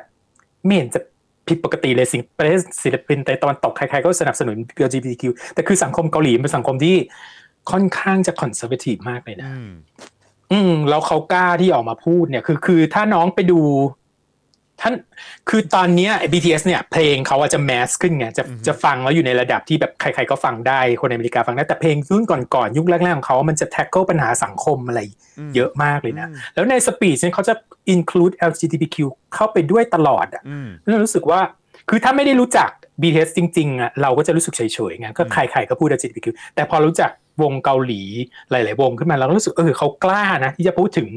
ตรงนี้ แล้วก็เป็นกระบอกเสียงให้กับคน LGBTQ อืม ทั้งเอ่อทั้งในเกาหลีแล้วก็ทั่วโลก อืมอืม อืมตรงนี้ต้องต้องต้องยกให้จริง ๆ เราก็รู้สึกว่าเราถูก include ไปด้วยอ่ะ คือไม่รู้คนจะคนจะรู้สึกหรือเปล่านะหรือพี่เวลาคนที่ฟังสปีชนักการเมือง หรือฟังสปีชของศิลปินอะไร เวลาเขาแบบ in- include race include gender include อะไรอย่างเงี้ยเข้าไปด้วยเราจะรู้สึกโดนโดนที่แบบเออเขาพูดถึงเราอ่ะ อืมอืมอืม เออเพราะว่าเราปกติเราจะไม่ได้ถูกได้ acknowledge เราจะไม่ได้ถูกเขาไม่ได้พูดถึงอ่ะเราก็จะรู้สึกเออเฉยๆอะไรอย่างเงี้ยเหมือนถูกถูก take it for granted อ่ะ เออเออเออเออ อืมอืมเราก็จะมีความรู้สึกเออ เขาพูดถึงแล้วเราก็จะพี่จะกำมืออย่างนี้เลยนะเรารู้สึก yes อย่างนี้เวลาพูดเออเพราะด้วยความที่เราถูก repress มานาน เป็นสิบสิบปีอะไรอย่างเงี้ยในตลอดประวัติศาสตร์เนี่ยจนกระทั่งยุคปัจจุบันเนี้เป็นยุคที่ที่พูดในส่วนใหญ่ทั่วในประเทศที่พัฒนาแล้วส่วนใหญ่ก็จะโอเค แต่เกาหลียังเป็นประเด็นอยู่มากเนี่ยเขาก็เขาก็ออกมาพูดอะฉะนั้นเรารู้สึกเออเจ๋งอ่ะเออ อยากจะรู้เหมือนกันว่าแบบดีขึ้นไหมอะไรเงี้ยในสถานการณ์ในในเกาหลีใต้ เรื่องของ ทุกคนก็บอกว่าดีขึ้นนะ แต่ดีขึ้นสำหรับเขาอะมันพี่มีความรู้สึกว่ามันสำหรับพี่เป็นอะไรที่ คือคือตอนเรา คือตอนเราไปไปบ่อยๆอะเราก็เริ่มรู้เลยว่าคือคือคือดาราเขาคำเอาไม่ได้จริงๆอะ อืม เราอย่างที่เรารู้รู้กันเลยอะที่พี่รู้ว่ามีหลายคนแหละที่เป็น LGBTQ อะ อืม แน่ๆระดับแบบเกรด A เลยนะ อืม เขาก็ไม่เอาเอาไม่ได้เอาแล้วจบ อืม อืม อ๋ อ ใช่ พี่ก็เคยคุยกับเพื่อนพี่ฮงซอกชอนน่ะใช่ไหมที่เป็นที่เป็นคนคนเกาหลีดาราเกาหลีคนเดียวที่ที่เปิดอ่ะก็นั่งคุยกันเลยเราก็ถามว่าคนบางคนที่เราชอบอ่ะ ที่เรารู้อ่ะ อืม ว่าเป็นชัวร์ๆอย่างเงี้ยที่รู้ว่าเป็นชัวร์ๆเพราะอะไรรู้ป่ะ อืม มาเมืองไทยแล้วไปเที่ยวซอยสองมาเจออย่างเงี้ย เหรออืม เออเออนี่จริงๆแล้วมันไม่ใช่เรื่องที่ผิดเนี่ยใช่ไหมมันเป็น LGBTQ ไม่ใช่เรื่องที่ผิด และไม่ใช่เป็นเรื่องต้องปกปิดด้วยในสังคมเรา แต่เราไปแล้วเราเจอเราก็รู้อ๋อเขาเป็น LGBTQ อย่างเงี้ยเราก็เกิดก็ไปนั่งคุยกันก็บอก ยังไงก็ไม่มีวันออก อืมสังคมเกาหลี อืม ยังยัง อย่างน้อยก็ไม่ใช่ในเร็วๆนี้อะไรอย่าง อื เงี้มยอืมอืมอืมครับผมนะฮะ เราอ่านคอมเมนต์กันหน่อยมะ เอ่อมีคอมเมนต์มาแล้วก็สมัครกันมาเยอะมาก แล้วก็ดูเหมือนว่าจะรอคอยฟังกันอยู่ว่าสรุปว่าไปเจอเอ่อลูคัส ลู ยัง คัส ไงฮะเอออ อ๋อ อย่างนี้ อ่า คือตอนนั้นน่ะเราไปเราไปดูแฟชั่นโชว์ที่ชื่อว่าชามส์แล้วชามส์เนี่ย อืม เป็นโชว์ที่แบบคีย์ของวงชายนี่เนี่ยมา อืม มาเล่นเอ่ออยู่ดีๆเขาเดินแฟชั่นก็ไปครึ่งหนึ่งเสร็จแล้วก็มีการแสดงเฉยเลย แล้วเป็นคีย์น้องคีย์อ่ะวงชายนี่ อืม ซึ่งก็ดังมากอยู่แล้วนะ แล้วคนที่เดินมาเดินแฟชั่นคนสุดท้ายอะ่ะ โอ้โห พี่แบบตอนนั้นพี่ไม่รู้ว่าเป็นใคร อืม พี่นะพี่ยืนดูแบบใครวะเนี่ยทำไมมันแบบว่าลอยหล่อมันเลยประหนึ่งแบบว่า เทพบุญเลยอะ อืม แต่รู้ว่าต้องเป็นเพราะเดินปิดอะต้องต้องเป็นคนสำคัญแน่ๆอะไรอย่างเงี้ย ก็เลยแบบว่า ถามคนรอบๆข้างดูว่าคนนี้เป็นใครตอนนั้นยังไม่รู้จักหลายปีแล้ว อืม แล้วพอตอนหลังก็ได้เข้าไปหลังเวทีพี่เข้าไปหลังเวที อื ใช่ ม ไหม ลูคัสอะยืนอยู่ข้างๆพี่เลยอ่ะ อืม เออ แต่พี่ตอนนั้นอะพี่ไม่รู้ว่าเขาเป็นใคร อืม เสียดายมาก พี่มัวจะไปตามนายแบบอีกคนนึงซึ่งพี่เป็นแฟนคลับอยู่ ซึ่งเป็นแบบเป็นติ่งอยู่ คือยูริ อ่าฮะ ซึ่งไม่รู้ใครรู้จักว่ายูริเป็นแบบที่เขาประกวด ประกวดเอ่อ produce x 101ด้วย อ่า อะ ฮะอ่าฮะ แต่พี่ตอนนั้นไม่ชอบยูริมาก พี่ก็กำลังอยากจะไปสัมภาษณ์ยูริจะวิ่งก็ไปหายูริแล้วยืนรอยูริกับลูคั สแล้วไม่ไม่คุยกับลูคัส ไม่สัมภาษณ์ลูคัส เจ็บใจมาก นี่มีคนว่าสูงยาวเขาดีลูคัสเออ หน้าตาดีมากหน้าตาดีมาก แล้วก็ทะเลนอะไรอย่างเงี้ยเอออแต่แต่ก็พูดไทยได้นิดหน่อยแต่เขาไม่ค่อยชัดอะไรอย่างเงี้ยซึ่งก็แต่เขาก็เขาเขาเขาก็เอกนอเลจว่าเขาเป็นลูกครึ่งไทยนะ อืมนี่คุณคุณเออร์นี่บอกว่ายูริคือดีมากอืมนะฮะ ส่วนคุณพันช์บอกว่าพี่โอ๊ตตาเป็นประกายเวลาเล่า ส่วนคุณแอมก็บอก บ้า โอ๊ยเสีย ไม่พอดี าย ใส่คอนแทคเลน เออ โถเอ้ยโถเอ้ย อยู่ข้างๆแล้วเชียว เออ นะมีคนบอกว่าทำไมเกาหลีถึงยังมีการต่อต้าน LGBTQ ครับเออ L LGBTQ ครับ ในเมื่อเขาเป็นประเทศที่พัฒนาแล้ว อืม โอ้โหท่านี้มันเราได้อีกเอพิโซดหนึ่งเลยนะ คือคือพื้นพื้นๆเลยนะหนึ่งเท่าตามที่เข้าใจนะ ใครแย้งมาได้หนึ่งคือยังไงเขาเป็นสังคมที่ปีปีตาธิปไตยอยู่ คือ patriarchy society สังคมแบบเนี้ย มันก็จะกดลงมาไงถ้าถ้าอยู่คือสังเกตสิสังคมที่ปิดปิดาพิไตยปิดาปิดาธิปไตย จะมีปัญหามากกับผู้ชายที่ไม่มีความเป็นผู้ชาย มีความไม่มีความเบสกิลเลนมีปัญหาสูงมาก อืม แต่จะชื่นชมผู้หญิงที่แกร่งที่แบบว่าลุกขึ้นมาปกป้องประเทศได้อะไรอย่างเงี้ย อืมอืม เข้าใจป่ะ มันจะเป็นเพราะว่าความแมสคิลเลนเนี่ยมันมันมาในอันดับหนึ่ง อืม เข้าใจป่ะจะสังคือจะถูกแวลูมาก ฉะนั้นสังคมที่เป็นปิดปิดตาธิปไตยสูงสูงแพทริอาคีสูงสูงอย่างเกาหลีเนี่ย ก็จะไม่นิยมเ เกย์เลยเพราะผู้ชายก็ต้องเป็นผู้ชายกำยำก็คงเหมือนเมืองไทยสมัยก่อนนะ อืม เออจะไม่นิยมอย่างนั้นสองคือมีประเด็นของคริสเตียนิตี้เข้าไปอีก อ๋อเออ ในศาสนาคริสต์ที่คอนเซอร์เวทีฟมากแล้วคนคนเกาหลีเนี่ยถือศาสนาคริสต์เยอะมาก อืม ก็จะมีประเด็นของการที่เขาอ้างว่าอันนี้พูดแล้วเดี๋ยวมันยาวมากเลยนะ แต่ว่าโอเค บางคนก็ interpret Bible แบบนี้ บางคนก็ interpret Bible อีกอย่างหนึ่ง จะมีคนกลุ่มหนึ่งเนี่ย อืม ที่ตีความคัมภีร์ Bible เรื่องการเป็นเกย์ว่าเป็นสิ่งที่ต้องตกนรกอ่ะ เพราะฉะนั้น เป็น ก็ บาป จะไม่ เป็นบาปใช่ไหม ใช่ใช่ก็จะเป็นบาปไปด้วยอะไรอย่างเงี้ยเออมันแล้วก็มีไออย่างอื่นที่เราเข้าใจก็มุกเดิมๆอ่ะมันไม่เป็นธรรมชาติไม่โนนไม่นี่อะไรสำหรับคนที่เป็นอิกนอเรนทั้งหลายอะไรอย่างเงี้ยก็เป็นเรื่องเป็นเรื่องปกติ อืม ซึ่งตรงนี้เขาไม่มีใครคือคืออย่างเพื่อนพี่ของฮงซับซอนที่ที่เอาออกมาเนี่ยโดนแบ็คโดนแบบว่าแบ็คลิสต์ไปเลยเป็นปีเกือบสิบปีอ่ะ อืมอืม คือออกมาแล้วมันพังก็ไม่มีใครกล้าออกก็เลยยิ่งแบบกดกดกดเข้าไปใหญ่ แต่ทุกคนพูดเหมือนกันหมดนะว่ากำลังจะกำลังจะเปลี่ยน อืมอืม อืม กำลังกำลังความความเปลี่ยนแปลงกำลังมาถึง ถูกต้องเพราะว่าเจนมันมันเปลี่ยนไปด้วยนะเอาว่าพูดว่าแล้วก็ขอพูดดีนิดนึงแล้วกันของเกี่ยวกับ BTS เนี่ยคือแรก ๆ BTS เนี่ยที่มันถูกใจคนวัยเด็กเด็กเด็กได้เนี่ยคือเขาพูดถึงเรื่องปัญหาของคนรุ่นใหม่อ่ะคือเขาเรียก Generation N p o ป่ะ ถ้าจำไม่ผิด อืม ถ้าถ้าถ้าผิดคนแย้งไปด้วยนะ คือแต่ก่อนมันมันสมัยก่อนเนี่ย คนถ้าเรียนจบมหาลัยในเกาหลีเนี่ย คือสามารถหางานทำแล้วอยู่ยาวได้เลยทำงานกับพวกซัมซุงหรือ LG อะไรเงี้ยแล้วอยู่ยาวได้สามารถเลี้ยงลูกเลี้ยงเมียให้แบบโตขึ้นมาได้ใช่ไหม อืม แต่สมัยเนี้ยมันยากขึ้นมาก เพราะคนเกาหลีอ่ะเอ่อมีการศึกษาสูงมาก 70%ของ population ที่จบ college ทุกคนเนี่ยจบออกมาเพื่อจะมาแย่งงานที่มันไม่ได้ ไม่ต้ ใช้ ง สกิลเยอะอะไรขนาด ด้ว นั้นใช่ เออ แล้วบ้านตอนเนี้ยแพงมากเรียลเ t ตแพงมาก อืม เขาก็เหมือนกับแบบว่ามันก็เออมันมีเจเนอเรชันที่แบบว่าอะไรนะ ที่เจเนอเรชันที่ไม่เอาสามอย่างเขาเรียกว่าอะไรเอ็นโพเอ่อเอ่อซัมโพว่าไม่เอาสามอย่างก็คือ ไม่เอาการแต่งงานไม่เอาบ้านแล้วก็ไม่เอาอะไรอีกสักอย่างหนึงพี่จำไม่ได้แล้ว แต่พูดง่ายๆ คือ แล้วมันก็เพิ่มมาเป็นเรื่อยเป็นเจเนอเรชันที่ไม่เอาห้าอย่างเป็นเจเนอเรชันที่ไม่เอาสิบอย่าง แล้วก็เป็นกลายเป็นเจเนอเรชันที่ไม่เอาอะไรเลย เพราะพวกนี้ไม่สามารถ ไปถึงตรงนั้นได้เหมือนเจนก่อนอีกแล้วเพราะสถานการณ์มันเปลี่ยนไปแล้วมันยากลำบากมากขึ้นอย่างเงี้ย ครับครับ อืมแรกๆเนี่ยเขาวิเคราะห์กันอย่างนี้นะว่าสิ่งที่ทำให้ BTS ที่ที่ที่ตีตลาดเด็กในเกาหลีได้ที่ไม่เหมือนกับศิลปินค่ายใหญ่ๆ ก็คือการที่เข้าถึงปัญหาพวกนี้แหละ พูดถึงปัญหาพวกนี้เยอะมากอืม อืม อืม เอ่อมีคนบอกว่าอยากจะให้พูดถึงอ๋อเดี๋ยวกันนะฮะคุณแพนด้าบอกว่าอันนี้แฟนเรา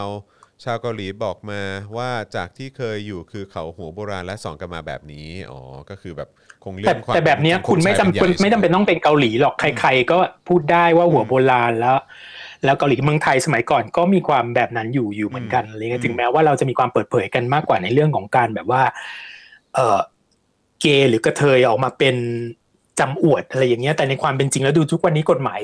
สมรสเท่าเทียมเราก็ยังไม่ผ่านเลย อืม ถูกไหมอืม ก็ยังเมื่อวานก็ลุ้นกันนะฮะ ใช่ยังคาอยู่ ใช่ครับ แต่ว่าดูเหมือนว่า พูดนิดนึงได้ไหมอ่ะพูดนิดนึงได้ไหมอ่ะ ได้สิครับเชิญครับอืม เพราะไอ้ประเด็นนี้อยากพูดมานานแล้ว แต่ไม่มีโอกาสสักทีเพราะรู้สึกว่ามันมันต้องตีกันยาวไงแต่พี่ไม่รู้ว่าพี่จะมาไลฟ์วันไหน ถ้าอีกยี่สิบวันแล้ว เราได้ไม่ถึงจุดหมายมาหนึ่งหมื่นห้าพันเนี่ย เราก็คงไลฟ์เป็นครั้งนี้ครั้งสุดท้ายแล้วเพราะฉะนั้นพี่ ก่อน พูดทิ้งทวนเอาไหม ก็ต้องรอลุ้นกันครับว่าจะถึงหรือเปล่าอืม มันจะมีคนประเภทหนึ่ง อืม ที่จะพูดเสมอว่า คนรักกันน่ะ ไม่เห็นจำเป็นจะต้องแต่งงานกันเลย อืม เข้าใจปะ อืม ทำไมจะต้องมาเรียกร้องสิทธิเพื่อที่จะแต่งงานกัน อืม คู่สมมุติคนที่พูดถึงนะ คู่ผมกับภรรยาผมเนี่ย ก็ไม่ได้จดทะเบียน เราไม่จำเป็นที่ต้องจด อืม ทำไมคุณถึงจะต้องมีความรู้สึกว่าอยากจดอะไรขนาดนั้น มันก็แค่กดกระดาษใบเดียวอะไรอย่างเงี้ยมันรู้สึกว่า คุณคุณมาจาก privilege ที่แบบไม่ได้ไม่ไม่ได้นึกอะว่าคนที่มันไม่มีอะมันเป็นยังไงเข้าใจปะ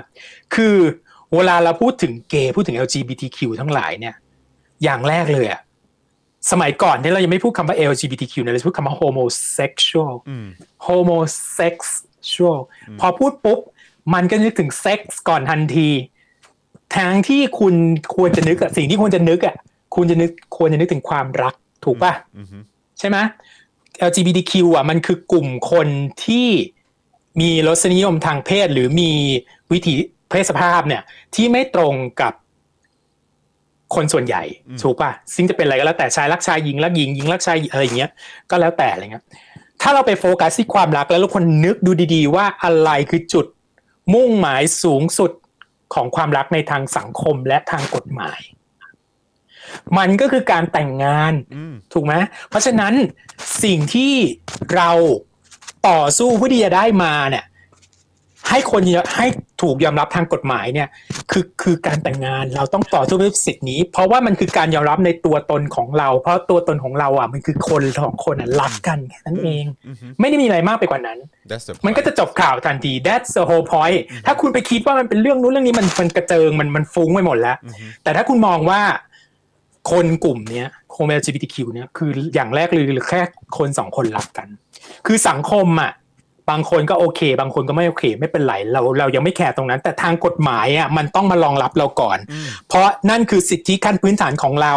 พอกฎหมายมาแล้วอ่ะ คนจะมาไม่มาเนี่ย มันเรื่องของเขาแต่รัฐะต้องรับรองเรา มันคือรับรองความเป็นคนของเรา อืม เพราะไม่อย่างนั้นเราก็จะอยู่ในสภาพที่ต่ำกว่าเสมอ เพราะเราไม่ได้ไปถึงจุดที่เราได้แสดงความเป็นตัวของตัวเองในระดับที่สูงที่สุดอะคือการเป็นเกย์คือหนึ่งในความเป็นตัวตนของเราที่ถูกรัฐะรับรอง อืม เพราะฉะนั้นเราทำยังไงให้ออกบัตรมาว่าเราเป็นเกย์เหรอไม่ใช่ อืม จะออกบัตรให้ว่าเราเป็นเลสเบี้ยนเหรอหรือออกบัตรให้เราเป็นชายเหรอไม่ใช่ มันคือเราเจอคนที่เรารักแล้ว แล้วเราต้องการให้รัฐฐานรับรองความรักของเรา อืม อันเนี้ยสำคัญที่สุดพอพูดอย่างนี้ปุ๊บพี่มีความรู้สึกว่าคนจะเข้าใจเยอะมากว่าทำไมเราต้องต่อสู้กันเรื่อง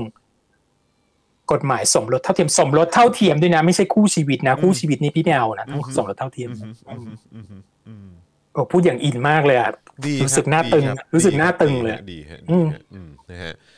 อ่าโอเคเอ่อเดี๋ยวขอเพิ่มเติม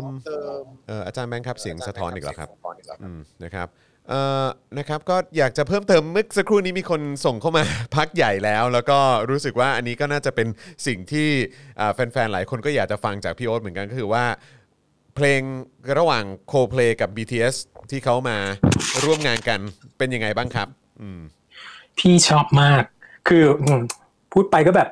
เออพี่โอ๊ตคงไม่มี reaction อย่างอื่นนะนะคะ เกี่ยวกับบางทันตอนนี้ก็คือชอบอย่างเดียว แต่จะบอกว่าเพลงเนี้ยสำหรับพี่นะมันคือการพาเราไปอีกระดับหนึ่งเลยอะ อืม คือไม่ได้ว่าแต่ก่อนหน้านี้ไม่ดีนะ เรามีความรู้สึกว่าเพลงเนี้ย มันได้ซาวของโคเพลเข้ามาด้วยไง อือฮึ แล้วโคเพลสำหรับเรามันก็คือ U2 ในสมัยก่อนนะคือเป็นวงร็อกที่ดีที่สุดวงหนึ่งในโลกเนี้ย แล้ว V เองก็เคยพูดอยู่ตลอดเวลาว่าอยากร่วมงานกับโคเพลแล้วพอมันมันรวมกันปุ๊บ เรารู้สึก โอ้ มันได้ซาวที่เราเราดีใจมากเลยอะเรารู้สึกว่า BTS Explore ไปอีกอีกอีกซาวหนึ่งอย่างเงี้ย แล้วโคเพลเองก็แบบ อย่างที่เราดูสารคดีกันเนาะ อืม รู้สึกเขาก็ให้เกียรติ BTS มาก แล้ว BTS ก็ให้เกียรติ Coldplay มาก แล้วรู้สึกเราเราเราเราประทับใจความหมายดีความหมาย positive หนึ่งละสองซาวนี่คือดีมากดีแบบว่า ฟังแล้วเหมือนสบายใจอ่ะ อืมอืมฮึ เออแล้วก็แล้วแล้วก็เขาก็เอ่อตัวคริสคริสมาตินเองอ่ะเขาก็ร้องท่อนเกาหลีด้วยอะออกอากาศอะจากทางเออ ใช่ใช่ ถึงแม้ว่า เออ ถึงแม้ว่าเพื่อนพี่ชาวเกาหลีบอก ฟังยากมากเลยอะยูแต่ฉันก็ดี ใจ ใช่เพราะเห็นเพราะเห็นถ้าใครได้ดูในเอ่อคล้ายๆ เป็นด็อกิเมนทรีใช่ไหมเหมือนเหมือน behind the scene แบบ the making of ไอ้เพลงนี้เนี่ยเออก็เห็นเห็นเขาก็มีมีความพยายามจะร้องท่อนที่เป็นภาษาเกาหลีแบบหนักมากเหมือนกันนะ เขาออกเขาร้องออกรายการทอล์กโชว์ไปแล้วร ายการหนึ่ง เอออ๋อเลยฮะเอ เอ อ อภาษาเกาหลีเลย เออ แล้วก็แบบว่าทุกคนก็บอกโอ้โหอะไรอย่างเงี้ย แล้วก็ได้ข่าวว่าก็บินไปบินไปอัดที่นู่นเลยด้วยที่ที่ ใช่เมื่อต้นปี ที่กาหลีใ เมื่อต้นปีบินไปมีข่าวอยู่ว่าต้นปีบินไปแต่ไม่รู้ว่า เป็น มา อะไร เพื่ออะไร แต่คนก็เดากันไปแล้วแหละว่าน่าจะเป็น collaboration อะไรสักอย่างหนึ่งกับ BTS แน่ๆอะไรเงี้ยแล้วออกมาแล้วพี่แบบพี่แฮปปี้มากพี่รู้สึกว่า พี่รู้สึกว่าเพลงนี้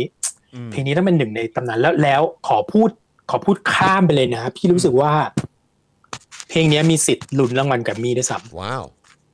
เพราะอะไรทำไมทำไมถึงมีความรู้สึกอย่างนั้น อืมฮึ ำเพราะในที่สุดแล้วรางวัลแกับมีอ่ะมันก็ยังเป็นรางวัลที่คอนเซอร์เวทีฟอยู่ อืม แล้วอันเนี้ยมันพุทมันทำให้ BTS อะไปอยู่ในชองเนอร์ที่คอนเซอร์เวทีฟ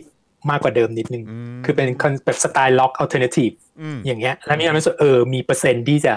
ได้ชิงนะ อืม ได้ไม่ได้เนี่ยเราไม่เราไม่รู้แล้วพี่ว่ามีสิทธิ์ลุ้นนะ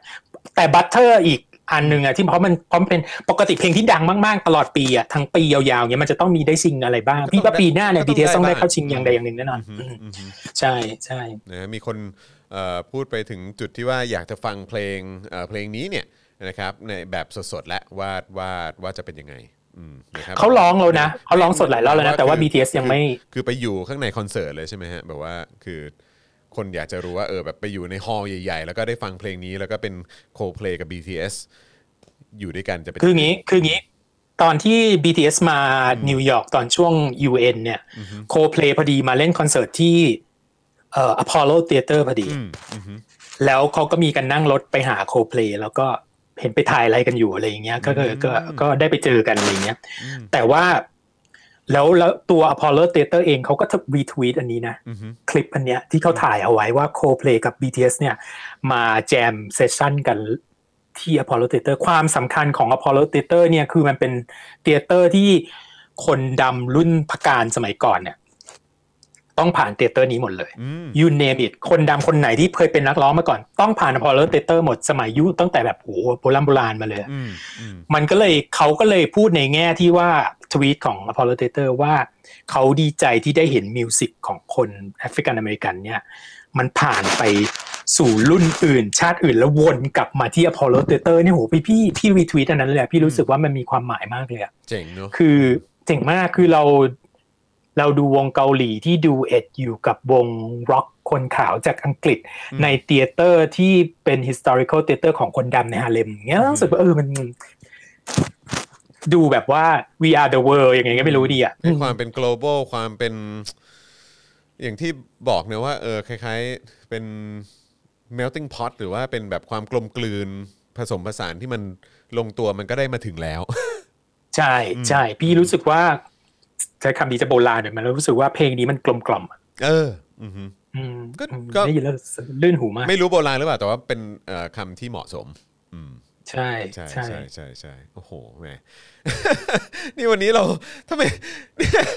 คือผมมานั่ง ผมมานั่งคือเมื่อกี้นึกนึกประมวลดูแบบตั้งแต่ตั้งแต่ตอนต้นรายการที่เราคุยมา นี่เราไปหลายเรื่องมากเลยนะ แม้ว่าแม้ว่าจะคือคือในความรู้สึกผมอะวันเนี้ยการคุยของเราอะแกนแกนกลางของของเนื้อหาของเราอะก็ต้องยอมรับว่าสำหรับผมอะผมรู้สึกว่าเราคุยเรื่อง BTS นะ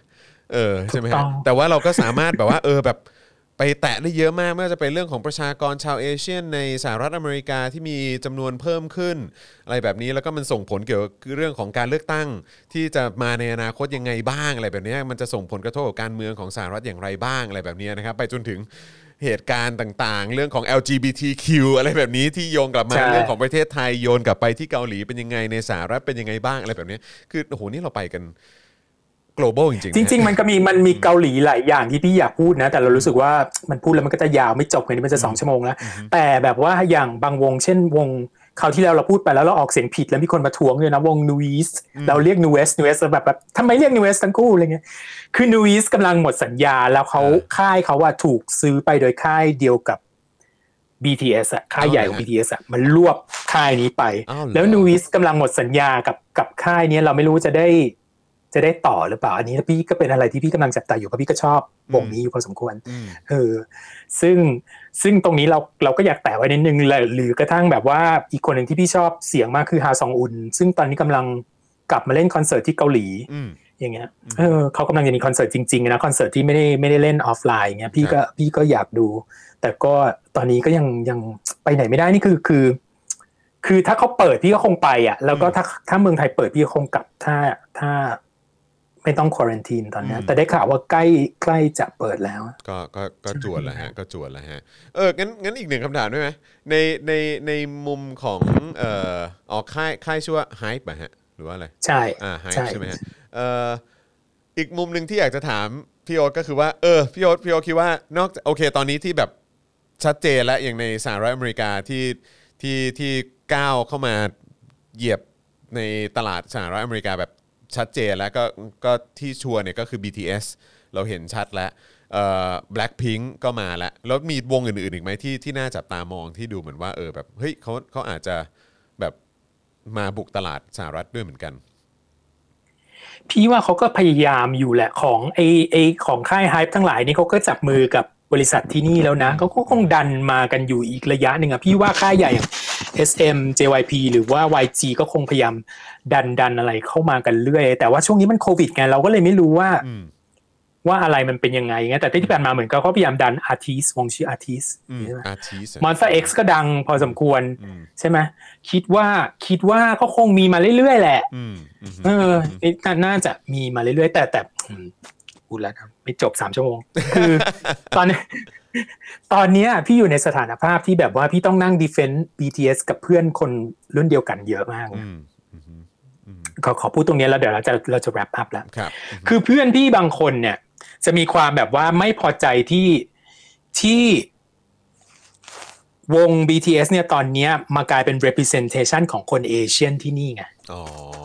เข้าใจป่ะก็จะมีความแบบว่านี่คือพูดถึงแบบคนนี้ไม่ได้ไม่มีความรู้นะ เป็นอาจารย์เลยนะ แล้วแบบอายุ 40 กว่าจะ50 แล้วอะเรียนรู้เรื่องประวัติศาสตร์ของเอเชียนอเมริกันอะไรมาอย่างดีอย่างเงี้ยเขามีความรู้สึกว่าไม่เอ BTS ไม่ใช่ อืม เออพอภาพพจน์น่ะที่มองไปแวบแรกอ่ะ ดูเป็นภาพพจน์ที่ เออนี่พี่ไม่ได้พูดนะ เพื่อนพูดแล้วพี่เถียงกับเขา อืม ดูเป็นภาพพจน์ที่เป็นเฟมิน n น อ๋ออืม แล้วคนในเอเชียผู้ชายที่เนี่ย มีปัญหากับการถูกตีให้เป็นตีความไม่เป็นเฟมิน n นอยู่ตั้งแต่แรกอยู่แล้วอะไรอย่างเงี้ยซึ่งมันก็คือคอนเหมือนกับเขาเรียกอะไรคอนเซ็ปต์ของเกาหลีก็คือ flower boy อ่ะดูเป็นดูเป็นแบบออนแอนอะไรอย่างเงี้ย แต่งหน้าทาปากอะไรอย่างเงี้ย อืม ใช่ไหมซึ่งตรงเนี้ย พี่ก็ไม่ได้ว่าเขาไม่มีเหตุผลซะทีเดียวนะ แต่เขาพูดเขาพูดแรงมากอะจนจนพี่ต้องเถียงอะเขาบอกว่า BTS อะมาทำให้สิ่งที่คนเอเชียนอเมริกันไฟท์กันมาเนี่ยถอยหลังไปโอ้โหพี่บอกว่า ฉันขอไม่เห็นด้วยแทบล้มโต๊ะบาร์บีคิวแทบระเบิด อืม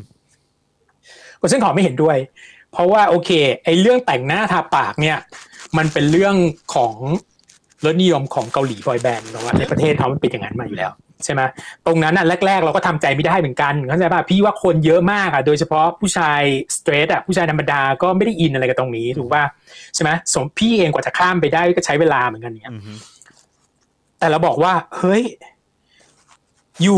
เป็นเพราะว่ายูอายุเท่านี้หรือเปล่าแล้วยูไม่อินกับอะไรอย่างนี้หรือเปล่าเพราะที่ไอไปเห็นคนเป็นหมื่นๆในสเตเดียมเนี่ย อืม มันคือเด็กฝรั่งเด็กดำเด็กฮิสแปนิกเนี่ยแม่งกำลังยืน แอดมายคนเอเชียอยู่นะ นี่เป็นครั้งแรกในประวัติศาสตร์ที่ไอไอเห็นเป็นอย่างนี้ ถ้ายูมองไม่เห็น progress ตรงนี้ เราก็ไม่รู้ว่าจะยังไงแล้วอะ อืม เข้าใจปะ แล้วการที่คือคือมันอธิบายลำบากนิดนึงตรงที่ว่าเราเป็นคนไทยเกิดที่เมืองไทยเนี่ย เราเห็นซูเปอร์สตาร์ที่เป็นคนไทยเนี่ยเป็นเรื่องปกติ ครับ ถูกปะ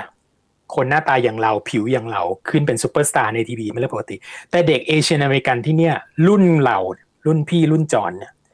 ไม่เคยเห็นใครแบบนี้นะ อืม มันไม่มี role model เลยที่จะเห็นว่าคนนี้เป็นคนเอเชียแล้วมีคนมากรีดคนนี้เป็นคนเอเชียแล้วเป็น entertainment ได้ คนนี้เป็นคนเอเชียแล้วไม่กังฟูไม่อะไรที่ถูกจัดไปในแคตตากรีอ่ะกลายมาเป็นแบบว่าโหมีเพลงอันดับหนึ่งแล้วคนแอดหมายนี่เป็นเรื่องสำคัญมากเลยนะ ที่สำหรับคนที่ เชื้อสายเอเชียในอเมริกา ไม่ว่าจะเป็นฟิลิปปินโนเป็นเวียดนามิสเป็นอะไรก็แล้วแต่เรามองขึ้นไปเนี่ยเราเห็นคนเอเชียด้วยกันผิวเหมือนเราหน้าเหมือนเรา อืม ตาตีเนี่ย อืม ถูกไอดอลไลซ์อยู่บนเวที เพลงเขาถูกเปิดอยู่ทุกหัวระแหงในยิมในร้านอาหารอะไรอย่างเงี้ย อืม คืออิจฉาเด็กรุ่นนี้มากเลยที่จะโตมากับความที่ไม่มีปมตรงเนี้ย ว่าฉันไม่เคยเห็นใครที่หน้าเหมือนฉันบนทีวีอะ อืมอืมอืม ตรงเนี้ยพี่มีความรู้สึกว่า มันเรื่องใหญ่นะ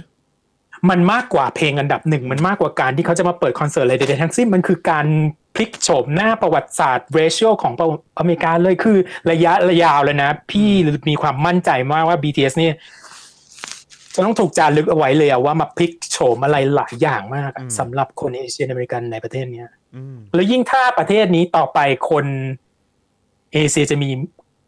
เยอะที่สุดในบรรดาคนกลุ่มน้อยแล้วอะลองคิดดูว่าสเตตัสเขาอะในฐานะผู้บุกเบิกอะจะถูกวางไว้ตรงไหน อืม ฉะนั้นใครที่ด่าไว้ตรงนี้นะ ตอนนี้มันด่าไม่ได้แล้วล่ะเพราะว่าเขามาถึงตรงนี้แล้ว แต่ว่าเขาในความรู้สึกพี่นะ อาจจะผิดนะ แต่พี่คิดว่าไม่จะต้องไปไกลกว่านี้และยิ่งใหญ่กว่านี้อีก ว้าวน่าสนใจ อืม นะครับแล้วก็การฟันธงนี้ก็อยู่ใน global view กับพี่โอ๊ตด้วยนะครับนะครับ เพราะฉะนั้นเดี๋ยวเราก็ ถ้าผิดจะไปดูสามรอบเลยไปดู นี่คือการทำโทษใช่ไหม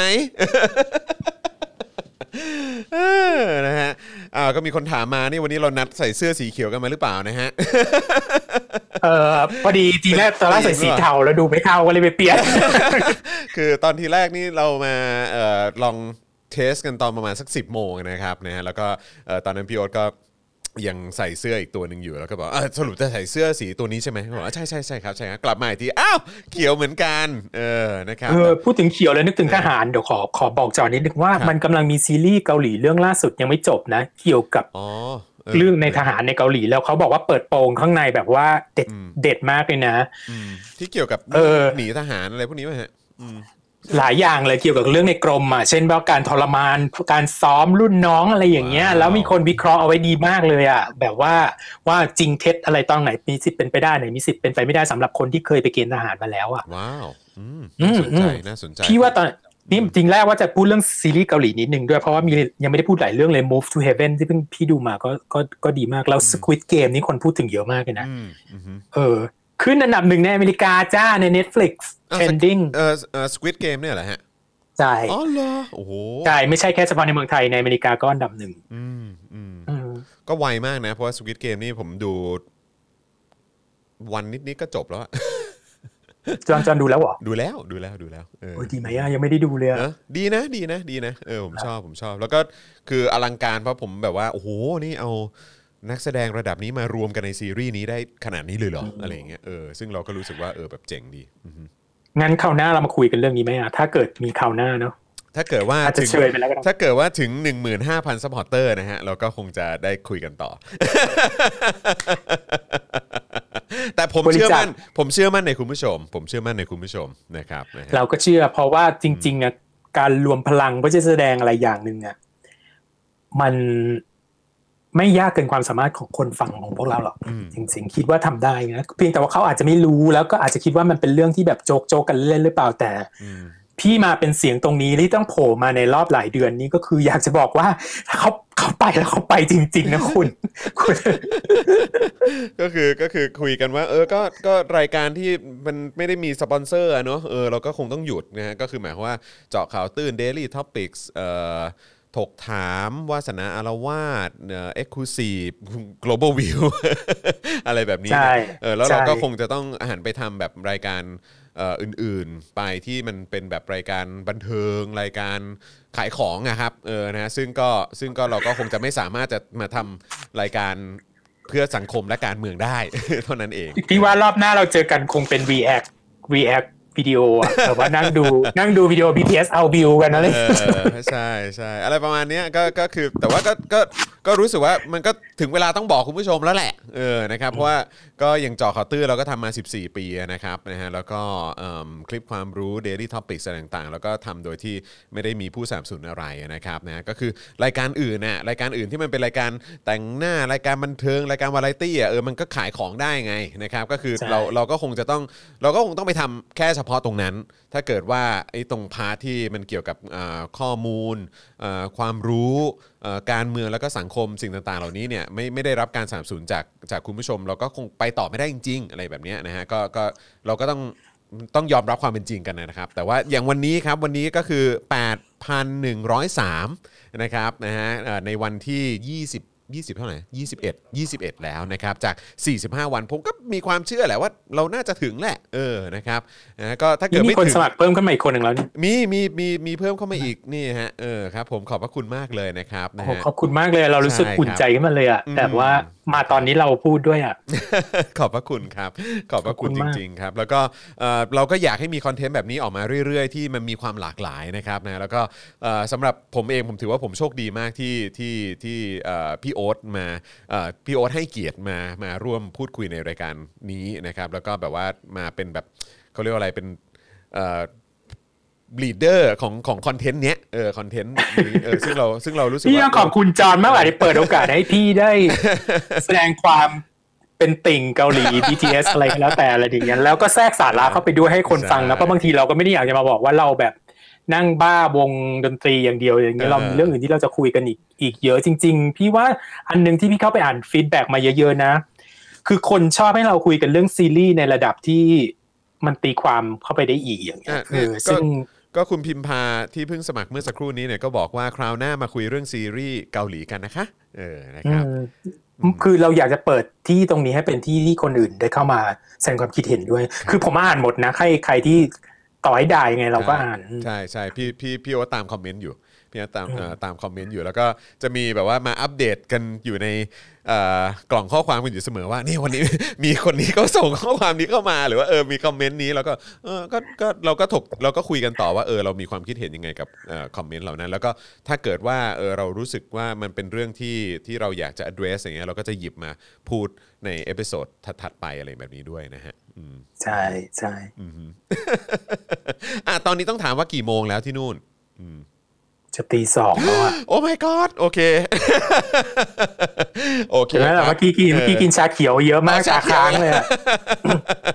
ก็ชาเขียวด้วยเสื้อเขียวด้วยนะครับ แล้วก็เดี๋ยวหวังว่ารอบหน้าเราจะได้มาคุยกันนะครับ ในประเด็นที่เราก็เอ่อคุณผู้ชมเองก็อยากจะฟังด้วยเหมือนกันนะครับ ในเรื่องของซีรีส์ต่างๆนะครับ แล้วก็มุมมองของเอ่อพี่โอ๊ตด้วยนะครับ ในเรื่องของเอ่อแบบ สังคมการเมืองอะไรต่างๆ แล้วก็ความเป็น global นะครับสิ่งที่มันเกิดขึ้นทั่วโลก แล้วก็เอ่อสิ่งที่เราอยากจะฟังมาก ๆ เลยด้วยก็คือสถานการณ์ที่เกิดขึ้นรอบ ๆ ตัวพี่โอ๊ตนั่นแหละนะครับนะมันก็เป็นสิ่งที่หลายคนก็สนใจด้วยนะครับ แล้วก็อย่าลืมติดตามพี่โอ๊ตด้วยนะ พี่โอ๊ตก็ต้องอัปเดตอยู่เรื่อย ๆ เหมือนกันนะครับ ทั้งใน Twitter อะไรแบบเนี้ยนะครับนะก็อย่าลืมไป ทวิตเตอร์ลงบ่อยนะ เดี๋ยวนี้กับแต่อินสตาแกรมรู้สึกเบื่อ รู้สึก เข้าใจเข้าใจเออ เบื่ออินสตาแกรมมากเลยรู้สึก แต่ เป็น เออแต่ เป็น แต่ โซเชียลมีเดียที่ไร้สาระมากสำหรับพี่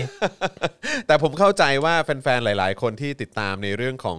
K-POP หรือว่าอะไรต่างๆ เหล่านี้เนี่ยก็น่าจะอยู่ใน Twitter กันเยอะเหมือนกันนะครับก็ สนุกเออเดี๋ยวขอ เออ ขอพูดอีกนิดนึงได้ไหมแล้วเดี๋ยว ได้สิ เดี๋ยว ครับ เราจะไปละคือพี่พี่อ่ะเข้าไปในคลับเฮาส์อ่ะ อืม แล้วคนจำได้ไง อ๋อ เด็กน้องๆที่เออน้องๆที่คือพี่เข้าเป็นขับเฮาส์พูดเนี่ยแค่สี่ครั้งเท่านั้นเองนะครับ ครั้งแรกเนี่ยเกี่ยวกับเรื่องหนัง ซึ่งสามมงคลฟิล์มเป็นคนมาเชิญพี่ไปพูด อ่ะ ให้วิเคราะห์เรื่องหนังพี่ก็ไป ครับ ครั้งที่สองเนี่ยพูดถึงเกี่ยวกับเรื่องมินาริ อ่า ซึ่งเป็นหนังเกาหลีใช่ไหมแล้วพี่ก็พูดแบบนั้นแฮปปี้มาก ครับ แล้วครั้งที่สามเนี่ยพูดกับน้องๆที่เกี่ยวกับเรื่องซีรีส์เกาหลี ซึ่งมันเป็นน้องแบบว่าที่พี่ตามทวิตเตอร์เขาบ่อยๆน้องลูกว่าน้องอะไรอย่างเงี้ยแบบเก่งมากเอ่อ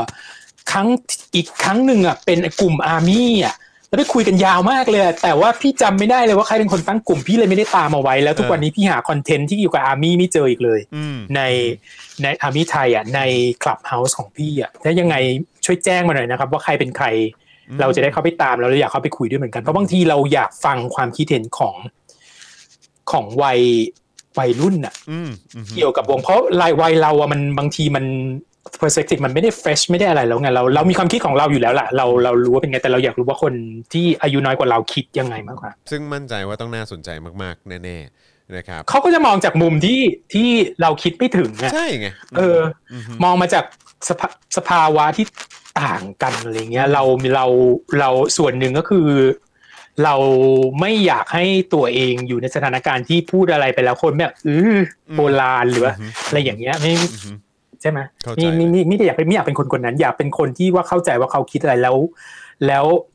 ลดความบ้องซึ่งทุกคนจะต้องเกิดขึ้นในการไลฟ์เนี่ย อืมอืม ให้มันน้อยที่สุดเท่าที่จะทำได้ อืม เออ นะฮะ เออ อ่ะ นะครับ ก็ คือ อย่าง อย่างที่พี่โอ๊ตบอกว่า เฮ้ย แบบ เออช่วย ช่วย ชี้เป้ามาหน่อยได้ไหม ช่วยชี้เป้ามาหน่อยได้ไหมว่า เออ จะไปติดตามในเรื่องของ เออเหล่าอาร์มี่ นะครับ ได้ที่ไหนในคลับเฮาส์นะครับ เพราะตอนนั้นพี่โอ๊ตเข้าไปแล้วก็คือแบบว่า ไม่เจอใช่ไหม พอ พอเข้าไปแล้ว เขา ก็ ให้ ร เขาให้ ก็ไม่ เกียร ได้ ติ จอ พี่มากเขาให้เกียรติพี่มากเขาแบบว่าจำได้ว่ามาจาก global view แล้วก็ โอ้ คุย ย กัน น่ารัก ยาว จัง ยื เล ด ย เอ้ย นะครับ ยังไง ยังไง ช่วย ช่วย ชี้เป้าให้นิดนึงนะครับ อาจจะทักเข้ามาในคอมเมนต์เอ่อใน ในคลิปนี้ก็ได้นะครับ เพราะว่า ก็อย่างที่บอกไปเอ่อพี่โอ๊ตก็ ก็ติดตามอยู่นะครับนะว่าเอ่อใครแสดงความเห็นกันยังไงบ้างนะครับนะฮะเอ่อรวมถึงอาจจะทักเข้าไปที่ Twitter ก็ได้นะครับเอ่อพี่โอ๊ตก็ช่วงนี้แอคทีฟใน Twitter เป็นหลักนะครับนะก็สามารถไปติดตามกันได้ด้วยเหมือนกัน นี่เมื่อกี้คุณคิมคิมเจบอกว่าพี่โอ๊ตอย่าเพิ่งไปกำลังกำลังเอ่อซับอยู่ค่ะนะครับแล้วก็เด้งขึ้นมาแล้วก็เป็นซับเลยนะครับขอบคุณมาก โอ้ นะครั ข บ อบคุณมากคัตจิมาแต่ว่าอย่าเพิ่งไป นะฮะ แล้วก็คุณปรีดาด้วยนะครับ คุณลาลาลาครูหรือเปล่าผมไม่แน่ใจออกเสียงถูกหรือเปล่า โอ้ นะครับ ดีใจมากเลยอ่ะ นะฮะ ดีใจมากเลย ขอบพระ ที่ คุณครับ ที่อย่างน้อยมาเป็นส่วนหนึ่งที่สามารถทำให้สปอค ดักอยู่ต่อเพิ่มจำนวน sub- subscribe ให้ครับ คือบอกเดี๋ยวบอกก่อนว่า ที่คุณ subscribe มาเนี่ยผมไม่ได้เอาเงินนี้ไปซื้อตั๋วดูบางทัน นะครับ เอาสป็อกดักทั้งหมดนะบอกเล ครั ย ผมแล้วก็แล้วก็ถ้าเกิดว่าพี่โอ๊ตจะโดนทำโทษอะไรก็ตามเออแล้วก็ต้องไปดู รอบที่ 2 รอบที่3เนี่ยนะครับก็เอ่อมาจากกระเป๋าพี่โอ๊ตทั้งทั้งล้วนๆเลยนะครับ วันนั้นวันนั้นเพิ่งจะวีดไปบอกว่าการที่เป็นคนวัยกลางเป็นคนวัยกลางคนแล้วมาตาม ครับ วงดนตรีหมดอะไรเงี้ย มันโชคดีมากเลยนะ อืม เพราะว่าไอความรู้สึกแบบเนี้ยจำได้ครั้งสุดท้ายคือตอนเป็นเด็กๆไง อืม แล้วว่าตอนเด็กๆอ่ะ ไม่มีเงินดู อ่าเข้าใจ เข้าใจป่ะมันมันไม่มีเงินดูแล้วก็เราชอบศิลปินต่างประเทศหมดเลย อืม ไม่ใช่ว่าทุกคนก็จะมาเมืองไทยสมัยก่อนมันไม่มาด้วย แน่นอนอืม ตอนนี้พี่สิบสามสิบสี่แล้วพี่ชอบศิลปินต่างประเทศมันไม่มีโอกาสได้ดูอ่ะยังทรมานมากแล้วก็ไม่มีเงินดูเพิ่งมาตามเริ่มดูคอนเสิร์ตหนักๆจริงๆอ่ะ อืม พอยี่สิบกว่าทำงานหาเงินได้นะพี่ดูเพิบดูแบบโอ้โหเป็นร้อยเป็นพันคอนเสิร์ตอะจริงๆคนที่ดูคอนเสิร์ตเยอะมากว่าตอนนี้เหรอมาเลย เนี่ยก็ยังมีคุณคุณเอมิลี่ยังถามมาอยู่เลยว่าแล้วจะไปใช่ไหมคุณเอมิลี่ใช่ไหมถามว่าแล้วพี่โอ๊ตจะไปดูคอนเอ่อคอนเสิร์ตที่ LA ไหมนะครับก็เมื่อกี้เหมือนคุยกันก็ก็น่าจะไปแน่นอนนะครับแต่ว่าจะกี่กี่รอบเนี่ยอันนี้เดี๋ยวว่ากันอีกที สมัครสมัครสมัครแฟนคลับเอาไว้แล้วเพื่อที่จะได้จองตั๋วล่วงห เอ น้า อ นะ คุณภารดาบอกว่าอยากให้พี่โอ๊ตมาบ่อยๆ อ่า ก็สนับสนุนกันด้วยละกันนะครับ แล้วก็เออมีคนขอเอ่อทวิตเตอร์ของพี่โอ๊ตนะครับ เดี๋ยว เดี๋ยวอาจารย์แบงค์ช่วย ช่วยเข้าไปใน Twitter แล้วก็เอ่อเดี๋ยวชี้ ชี้เป้าให้แฟนๆ หน่อยดีกว่า นะครับ จริง ว่า เหรออยากให้มาบ่อยๆ จริงเหรอ เออใช่ เพราะว่า สิ ไม่เพราะคลิปก่อนๆนี้มาคือคลิปก่อนๆที่อัดออกมาแล้ววิวมันน้อยมากจนพี่รู้สึก disheartening ไปเลยอ่ะคือเราตั้งใจทำมากแล้ววิวมันน้อยมากอ่ะหรือว่าเราไปไม่ถูกที่ก็ไม่รู้ แต่ผม อ่ะ ว่า ผมว่า เหมือน เหมือนคุณผู้ชมน่าจะชอบความเป็นไลฟ์นะ ไลฟ์มากกว่า นะ ใช่ไหม ครับ คุณผู้ชมน่ แต่ จะ พอไลน์แล้วพี่ ชอบ กลัวบงไง มากกว่า พี่ก็เลยไม่กล้า แววนะครับก็ต้องเลือก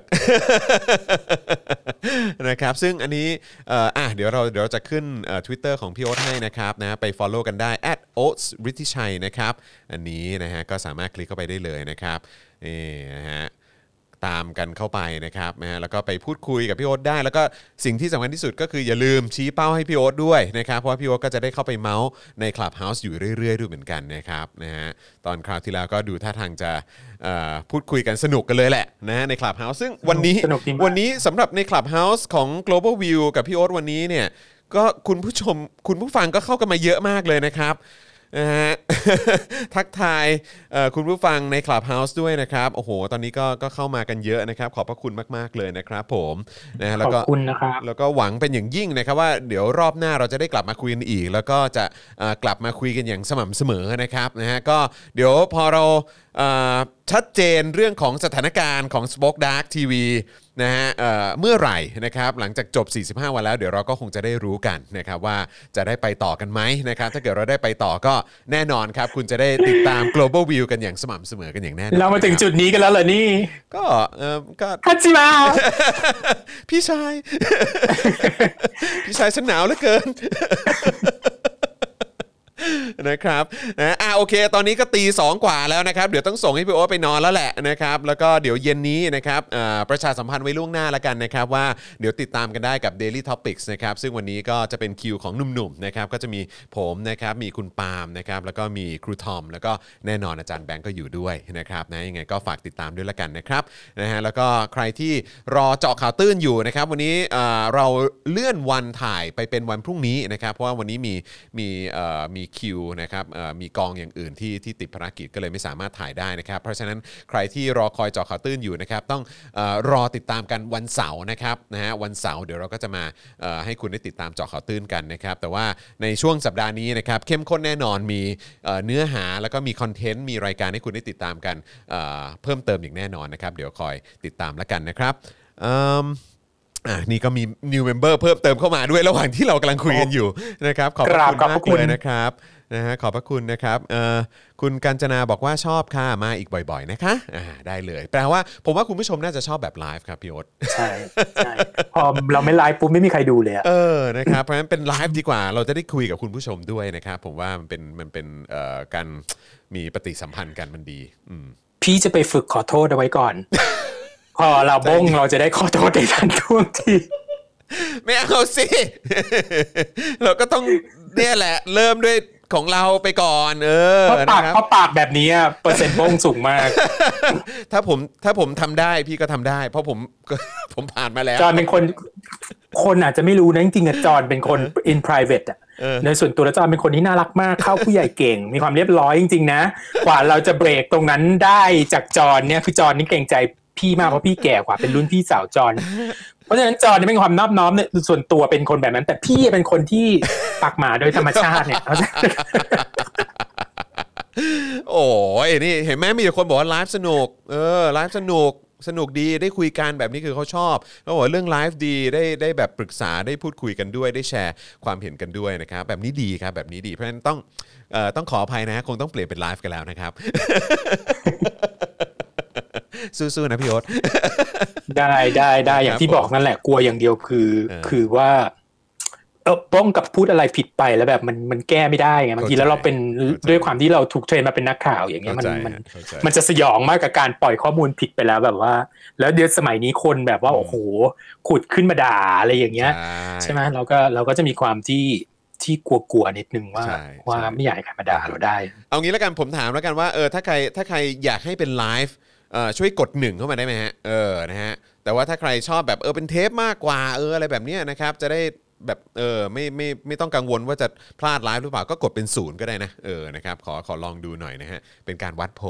ผมไปก๊อปมาจากรายการ Anti Hero ของคุณสเตฟานมาอืมนะฮะเออนี่เห็นไหมหนึ่งมาเต็มเลยเห็นไหมเออ หนึ่งหมดเลย นะฮะ เอ